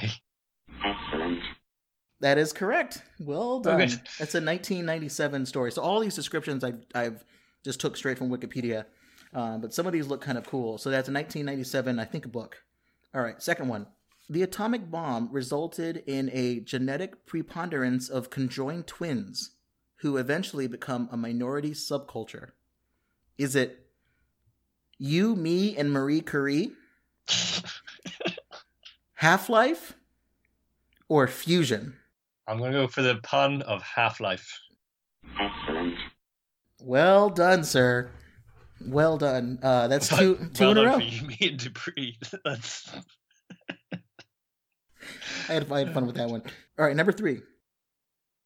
The British are defeated in the Battle of Dunkirk, allowing the Nazis to conquer Europe and then Africa. Is the title of this the Africa Reich, the Reich Strikes Back, or Dun Dunkirk? I'm for the first one. The Africa Reich. Excellent. Yeah, I couldn't come up with a good pun for that one. Uh, that is correct. That is a 2011 story, uh, which I think is fitting given the Dunkirk's uh, Mm. Oscar run here. Um, all right, next one. Abraham Lincoln survives his assassination attempt and then two years later faces an impeachment trial. Is it Uncivil War, Death to Tyrants, or the impeachment of Abraham Lincoln? Oh, um, I'm going to stick with puns. Uncivil War. Sorry to hear that, Professor. That was one I created. It's Oh, just a boring title of the impeachment of Abraham Lincoln. Yeah. Not even like Abraham Lincoln im- impeachment hunter or something. At least you can judge it the book by the cover. Exactly. It's quite literal. a 2012 story here. All right, next one. The Cuban Missile Crisis leads to World War III. 12 year old Scott and his family must squeeze into a small fallout shelter with six uninvited neighbors. and somehow survive with enough food and water for the next two weeks? Is it Give Me Shelter, Fallout, or Won't You Be My Nuclear Neighbor? I'm going to go for Give Me Shelter. Sorry to hear that, Professor. it is Fallout. Ooh. And the simple title of Fallout 2013. I actually read this story last year uh, after recommending it because I only read part of it a while ago. I recommended it, I think, on our episode for uh, Blast from the Past, that romantic Mm. comedy Yep. movie. I recommended it then, and then actually finished reading it. That's it's a pretty good story. It's a children's like YA story. It, Mm. It's it's better. It goes actually back and forth between a child worried about the Cold War uh, leading to the Cuban Missile Crisis, leading to a nuclear attack, and then actually in the bunker. So it kind of goes back and forth. It's not bad. Okay. All right, number six. The Soviet Union was able to win the Cold War and remake the entire world in its image. Is it Stalin World? To the victors go the spoils, or The Gladiator? I can see this as a comic, and it would be Stalin World. Sorry to hear that, Professor. it's for some reason called The Gladiator. It has no resemblance to the plot, as far as I can see. Nothing at all. Um, so now you're three and three. Oh, no. So you have to get some some right here, otherwise, an, a nondescript but I'm sure awesome prize uh, will will come your way. All right, number seven. The Napoleonic Wars are fought with an air force of dragons. Is it the Battle of Fireloo, Glace Feu, which is uh, translates for uh, ice and fire, or is it His Majesty's Dragon? oh, the last one. Excellent. Yeah, I couldn't. I tried to come up with a way to do a song of ice and fire in French, and I didn't Yeah. work out that well. Uh, No. But that one is His Majesty's Dragon. It would probably be better if I could speak French. All right, number eight. Diplomat Benjamin Bathurst arrives in a timeline where the British defeated the American rebels. Is it Redcoat Redemption? He walked around the horses, or Long Live the King? Uh, you know what? The middle one is so weird. I'm going to go with He Walked Around the Horses. Excellent. The problem with these uh, that that's correct is because some of these are just such weird titles that I couldn't Oh. like my fun pun titles don't Yeah. they they they stick out. I think I think that was also an episode of the the much maligned but secretly brilliant show Sliders back in the 90s, which I remember Ah. watching. the British won the revolutionary. I like sliders. Basically, just America is just full of people going, "Oh yeah, sure, what? Oh yes." Well, this is from 1948. oh, okay. It's an old one too. All right, the last two. If you get one of these right, I think you win. The failure of the Trinity test in June 1945 leads to an American invasion of Japan. Is it called Fizzle, the bomb that failed, or the Pacific Quagmire? Oh, the Pacific Quagmire. Sorry to hear that, Professor. It is called The Bomb That Failed. Ah, I thought the Pacific Quagmire was a good one.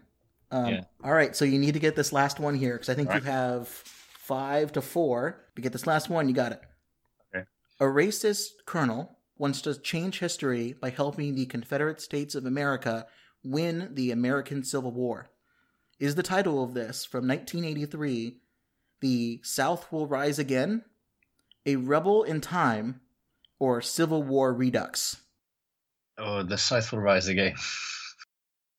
Sorry to hear that, Professor. Ugh, I'm sorry, sir. no. It is a rebel in time. Ah, fair enough. Even full circle here, the idea behind the Man in the High Castle, the inspiration from it came from a Civil War anti-history story. I think it's like the Jubilee. Um, it's the story uh, Jubilee something or another, but it's that same kind of idea gave an inspiration to Philip K. Dick to want to write this story. Fortunately, that one was your downfall. So Oh well, well. you won a prize last time. This fair enough. Strange game. The only winning move is not to play. That's great. All right, so let's uh let's wrap this up. We've been going long.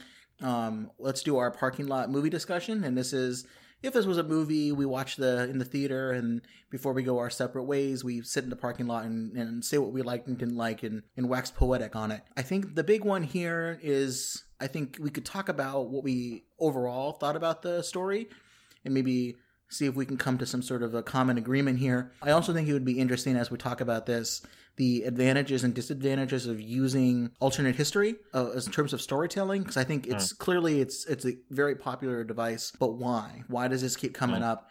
And maybe not only why it's good, but what are the disadvantages? So I don't know. That's a big question, but maybe uh, you want to present your case for why this this show is is maybe we'll do the rating system right now too. I think that would be good. That can lead to why we're discussing discussing this stuff. So now I'm combining two things. But our rating system, we always like to rate my consistent kind of one to five rating, but also tailor it so that it is a uh, super critical, exact discussion of what we're talking about. So I think for this one, it'd be good to do one out of five pairs of knockoff Abraham Lincoln cufflinks because in the show they make a lot of forged uh, Americana properties, and that's what the Japanese are really wanting to have. And they have this fun storyline of Abraham Lincoln's cufflinks and w- that he wore on the night of his assassination. Because I think one pair would be a nice keepsake historic wise, but if you have five, that's pretty good because you can sell the rest of them for a nice profit. What would you say you would rate this show? I think it's across both seasons, and I think it's slightly uneven between the two. I think it's three out of five for me. Hmm. What about yourself? When I first started watching this, when I quit, I would say 2.5. Like, good stuff, but not enough to draw me. I think you convinced me here to go a little closer to 3, like 2.75. Like, there's a lot of great stuff in this show production design, characters, this really weirdly intricate nuke plot where nukes were only a small part of the book, but they mm. really decided to, to draw this out quite well. And all the character moments and things that we haven't really talked about are great, but Yeah. they're to me, I love movies that are slow and deliberate and go into great detail. Blade Runner 2049 was my favorite movie of 2017. And that mm. movie got a lot of criticism for being slow and drawn out, but I think we've done well, it's one of the best types of storytelling, but it only works if kind of everything is firing on all cylinders. Yep. And every time I watched a, a Joe Blake episode or a a scene with the Resistance, I just was constantly saying nothing's happening in this episode, and the character stories aren't as good as other character stories that are happening. Yeah. And that's ultimately why we said, my wife and I, let's go watch another show instead of Yeah. kind of putting us through the slog. So there's definitely a problem if you re- realize you're wishing you were spending time with another character than Yeah. the one you're watching. And for me, I find that a lot with with Joe's character. Again, not through the fault of the actor, I don't think, but just the reasons of plot and the resistance storyline, which you know from episode two where it's going, and it doesn't resolve itself until the last episode Right. of the second season. That's the problem. it's- things are predict- things, are, things are progression of- predictable. Yeah. Yeah. But around that i find you have some really compelling characters definitely in um so uh, i think smith is the breakout star um also supported by just some really good acting which makes him really compelling and interesting even if you're never really on his side because you can't be because of who he is but you also don't want him to fail in a weird way especially when he's on the right side of trying to stop a war I want to talk a little bit about the storyline with his son, which Mm. I, I think we can. just tragic beyond belief His son turns out who is a, a Boy Scout for Nazi philosophy. Mm. Like he is what you would env- envision a perfect child of this regime to be that would lead into the future. But then it turns out he has a version of muscular dystrophy where he will eventually get hurt. And he won't he won't kill him immediately, but it will make him essentially disabled.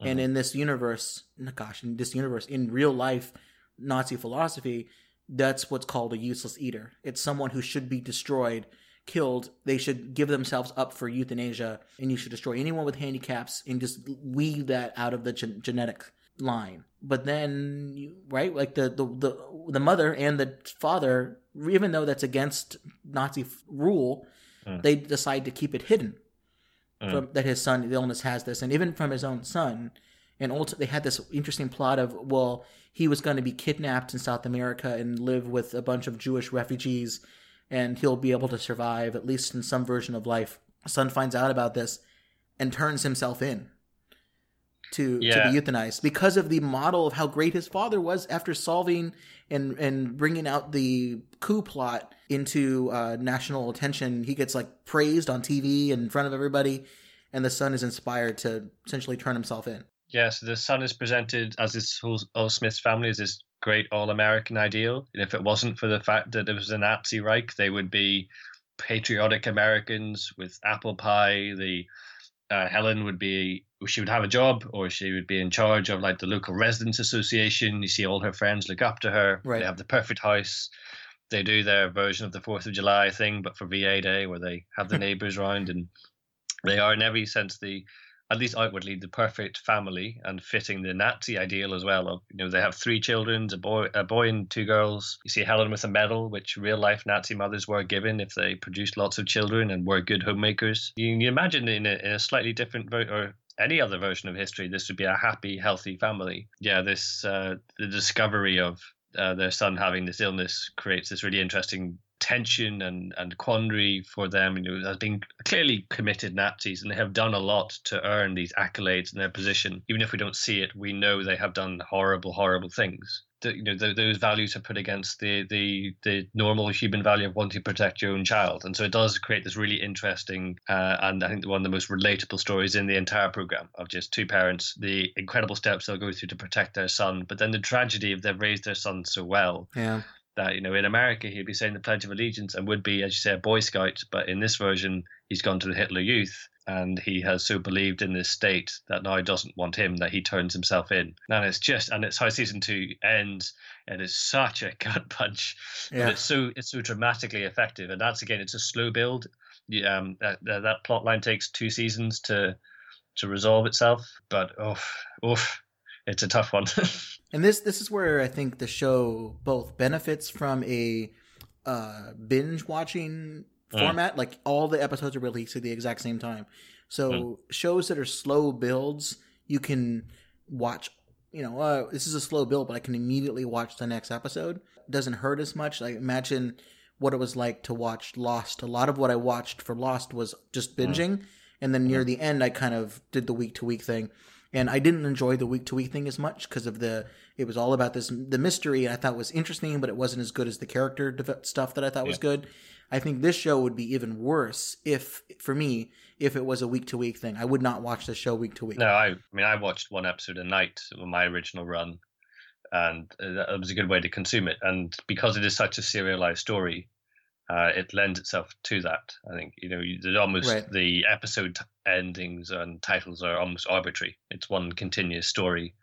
In the same way, anyone who's watching Star Trek Discovery, it's doing the exact same thing. Of it's designed to be consumed as one piece across like a week, rather than I think week to week it would be a much more frustrating show, and I, I do recognize the weaknesses, and there are some plots that don't go anywhere or just take way too long. But around it, I think it's really interesting characters and so much good production design Yeah, such good And- production and- design. and all the nuclear elements. I really appreciate not just their authenticity, but that it uses sci-fi as sci-fi should be done, which is to ask moral questions. It isn't so explicit. It doesn't beat you over the head with saying. Are we any better? We are also threatening nuclear war. We don't have organized state genocide, but a nuclear war would be organized state genocide of a different form. Hmm. So, it. I mean, you can you can just watch it on the surface, just watch it in terms of plot and enjoy it for no more than that. Or I think you can go deeper, and the show does ask some of those deeper questions, which I think is what good sci-fi should do. It should make you re-examine your own world, take a ridiculous concept like the multiverse and an anti-nuclear victory in World War II, and, and do something with it. Don't don't just um, don't don't just think that is enough to justify the show's existence. I just wish I could be more interested in things like, you know, Joe question as to who he is. You know, get to the answer quicker, Joe, and then do something interesting. We can't have two seasons of you going, "Who am I?" Yeah, wait until the last two episodes of the second season. Yeah, Um, I think this show would benefit much more if it followed the British television formats of eight episodes. Yeah. Um, I think shows like The Fall, uh, my favorite comedy for a long time was Peep Show. Like these shows are great when they're eight, eight episodes, um, almost like the Sherlock format in a weird way. Yeah. Of we'll do longer episodes but fewer number. I think this would be a better show if it was eight episodes. You wouldn't have to stretch things out as much.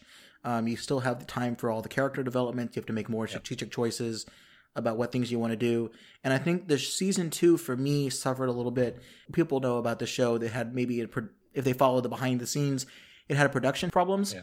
In season two, they never rehired their showrunner from season and one. all the writing staff I noticed are different. Yeah. bar bar the executive producer who writes one or two. So every episode seems very different than the other ones. That's why I think storylines are almost like the book and how Philip K. Dick, an, an ancient Chinese tradition of using sticks or coins Mm. to to to basically divine questions and answer things like, you know, this is very terrible way of describing it, but essentially like a magic eight ball of Yeah. answering questions. No, it was literally random, which is what I find infuriating as a reader. and if you don't if you don't have a showrunner you kind of almost end up having that i don't know the extent of that but if you don't have someone that ties the stories together in a more cohesive way you get these things where you have one great episode and then a couple episodes afterwards that are you know have qualities that are good but don't really come together and i think to bring this back to the the anti-history reverse history or Yeah. alternate history type stuff um, i would like to envision a world where this show existed with eight episodes with one showrunner. Everything is a little bit tighter but still had the same production design. Like that's the multiverse i would like to jump into watch this show bring it back and then show it on television. But in terms of like the other question i had which i think is i would love to talk about is the the maybe the disadvantages of using anti-history stories is the premise i think sometimes can wear thin over a long period of time. If you're constantly saying look this is america but different you can Mm. explore different aspects of that but eventually you're going to be like okay i get it. Yep. america would be awful if it was run by uh, you know japanese imperialists and nazis. Like i get it. Let's go on to the next step to that point. And i think sometimes this show plays too much with hey isn't this crazy wouldn't this be weird if this happened? And it removes itself from the great story that it has which is this is not so different. It's just what would happen. Anyone would turn into this kind of a person. John smith is everyone unless you're this amazing person like juliana Crain who won't adapt who won't just Yeah. kind of how easily we can slip into fascism. I think the show that part of the show is great but sometimes the anti-history tropes are, are too much of a crutch I think that's fair, and I think you know, some of the bits that work best are when it makes you think about, oh, what would I do in that situation? Or you see how society adapts and how normal institutions and structures. We like to think we will fight oppression and resistance, and we will resist at all costs. But actually, society very quickly accommodates this new order. Horrible aspects in society are let loose. So, I mean, there was a British and a German Nazi party um, on the eve of World War II. There's a nice the production design where J- JFK Airport isn't, of course, called JFK. It's named, I can't remember the name, but it's named after the leader of the uh, American Nazi Party, um, Hmm. who was a real person. I think there are, it does make you explore questions that real societies went through when they were genuinely occupied by Nazi Germany or any other occupying power. Who will collaborate? Why will they do so? Will it be just self preservation? How will society, society adapt? And I think you can take that to its full extent of asking yourself, what would I do in these kinds of situations? But after two seasons, I think it's kind of done that now. And I don't know where it goes in series three. Uh, the series two finale kind of felt like, well, we don't know if we're coming back for series Hmm. for series three. This could end. Uh, this could this could be a show finale, not just leading into the next bit. I, I think they've done the premise well, and it has some really good questions. But but now I don't know what what they really do, and if it's just about, as you say, this world but a bit different, that gets old really quick. I don't know. I will watch the next Hmm. season, but I wonder if it's going to now get super sci-fi and uh, fully Hmm. multiverse. So I will say that this episode um, of this podcast has made me at least interested. You've convinced me to watch season three. So I will Okay. I will start it. I may, I may be quick to turn the key and launch the eject button on it, but I will give this a shot. So I appreciate the the the recommendation to keep looking at this and and check it out. So I'm glad also that you enjoyed it because I I recognize that there's good things in this show, and I'm not saying that it's garbage. You know, it's not like other shows that I've watched, and I said I wouldn't recommend this to anybody. I would Sure. recommend it, and just it didn't click for me, but I can see it hopefully clicking in Yeah. season, season series three. I would say if you enjoyed this, as I'm talking to the listener now, if you enjoyed this conversation, uh, let's do some recommendations. Do you have some? Mhm. Uh, great. I, I have two real quick ones. Um, we already talked about it. The Wolfenstein video games are a real f- fun treat, especially the the last three rebooted modern games um, are a lot of fun playing in this world. And, weirdly, it's a it's a at its core is a dumb shooter game but the story is so f- much of a fun action, almost like watching an action movie, uh, that I think it plays out very well, and I recommend it to anyone who likes video games. Um, it's surprisingly good. Like every time I play one of these, I continue to go, "This is surprisingly good." Especially in the last one, where you actually end up going to parts of America where it turns out in Nazi-occupied America, the KKK are flourishing and are now basically like running things in the South. The Man High Castle really doesn't get into race politics a lot in the United States, and I think um, season three, if it doesn't deal with those questions, Yeah. I might be a little disappointed, and I hope that it will. And the second thing I'll recommend is a comic book, Superman Red Sun, S O N, from 2003. It's a great alternate history tale of Superman. So I was watching in preparation for maybe doing a podcast on Superman, because Superman 4 deals with some nukes stuff quite a lot. Uh, I was sitting there and I was thinking, it's really convenient that Superman landed in, on American soil Mm. and didn't land on British soil or or Russian soil or German soil or anything like that. Uh, and I said that's that's pretty convenient for us uh, as an American. I think I tweeted out or Facebook does like this is a cool concept, right? And immediately someone said, "Hey, idiot! There's a whole comic book series about this." So I I went and I looked at it and I I bought it and I read it and it's it's very very good. Um, I don't know if you've ever come across it, Yeah, but I've, read it. It's it it's good. It- It's really good. It does something good with the premise, uh, other than just what if he was a communist? He landed in a uh, essentially a, a commune collective farm Yep.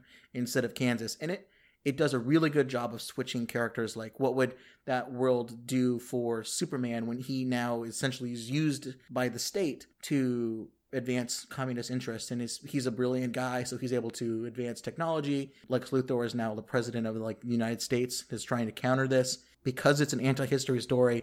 It allows you to explore character motivations by looking at them from different angles. So Hmm. I think that's what I would recommend for anyone, even if you kind of have a little bit of an idea what Superman is. I'd recommend it, and I wish they would do those movies. I would. I want a Red Yeah. Sun movie instead of think people another. have, people have been petitioning for that one for a while.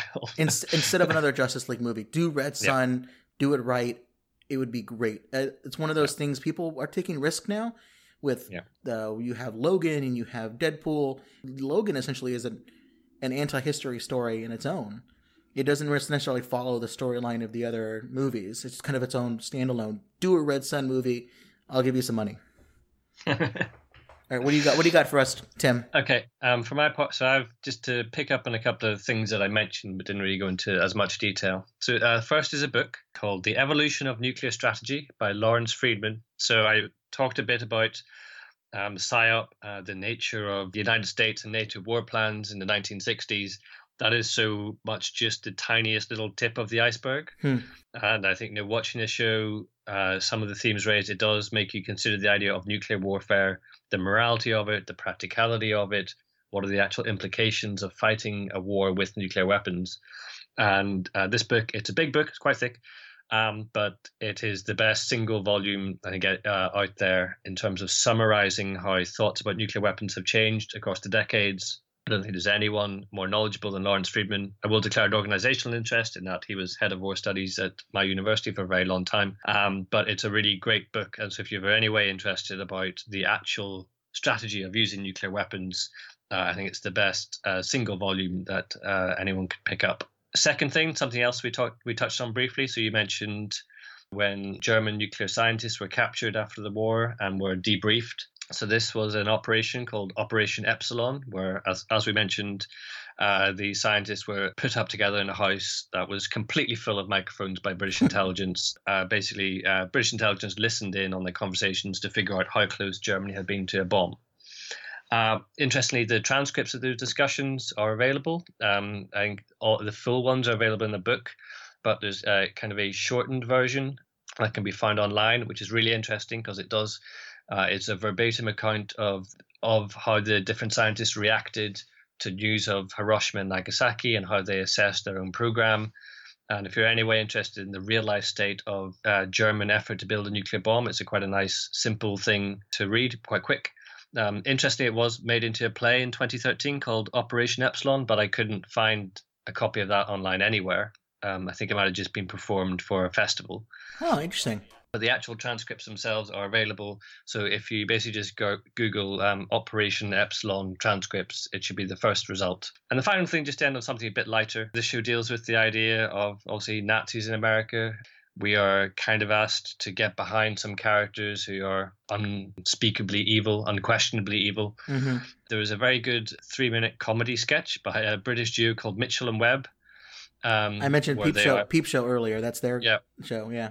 Exactly. Well, there, so they are two. It's um it's from a sketch comedy program. It's about uh, this particular clip is about two SS officers uh, realizing they might be on the wrong side of history. So if you just go on YouTube and search for Mitchell and Webb, Mitchell with two L's, Webb with two B's, uh, are we the baddies? it is it is one of the funniest bits of um, uh, clip show comedy I've ever seen, but I also found it impossible to get out of my head when I was watching Man in the High Castle. All the way through in the back of my head, this this sketch is. I don't want to spoil it, but it's it's very worth a watch. Um, especially watch this watch this clip and then think about uh, Obergruppenführer Smith. And I, I think Our helmets have skulls on them. exactly exactly. There's so many skulls. Oh, that's a Uh, good one. I'm glad you recommended that. That's great. Uh, well, thanks very much, Tim, for for skyping over here. Um, we went we went very long, but I think uh, people are going to enjoy this one. They, It's two seasons of sh- so it's what twenty hours of nuclear content. yeah, Um, we condensed it for them. Yeah, yeah. Whereas threads we exaggerated and ballooned.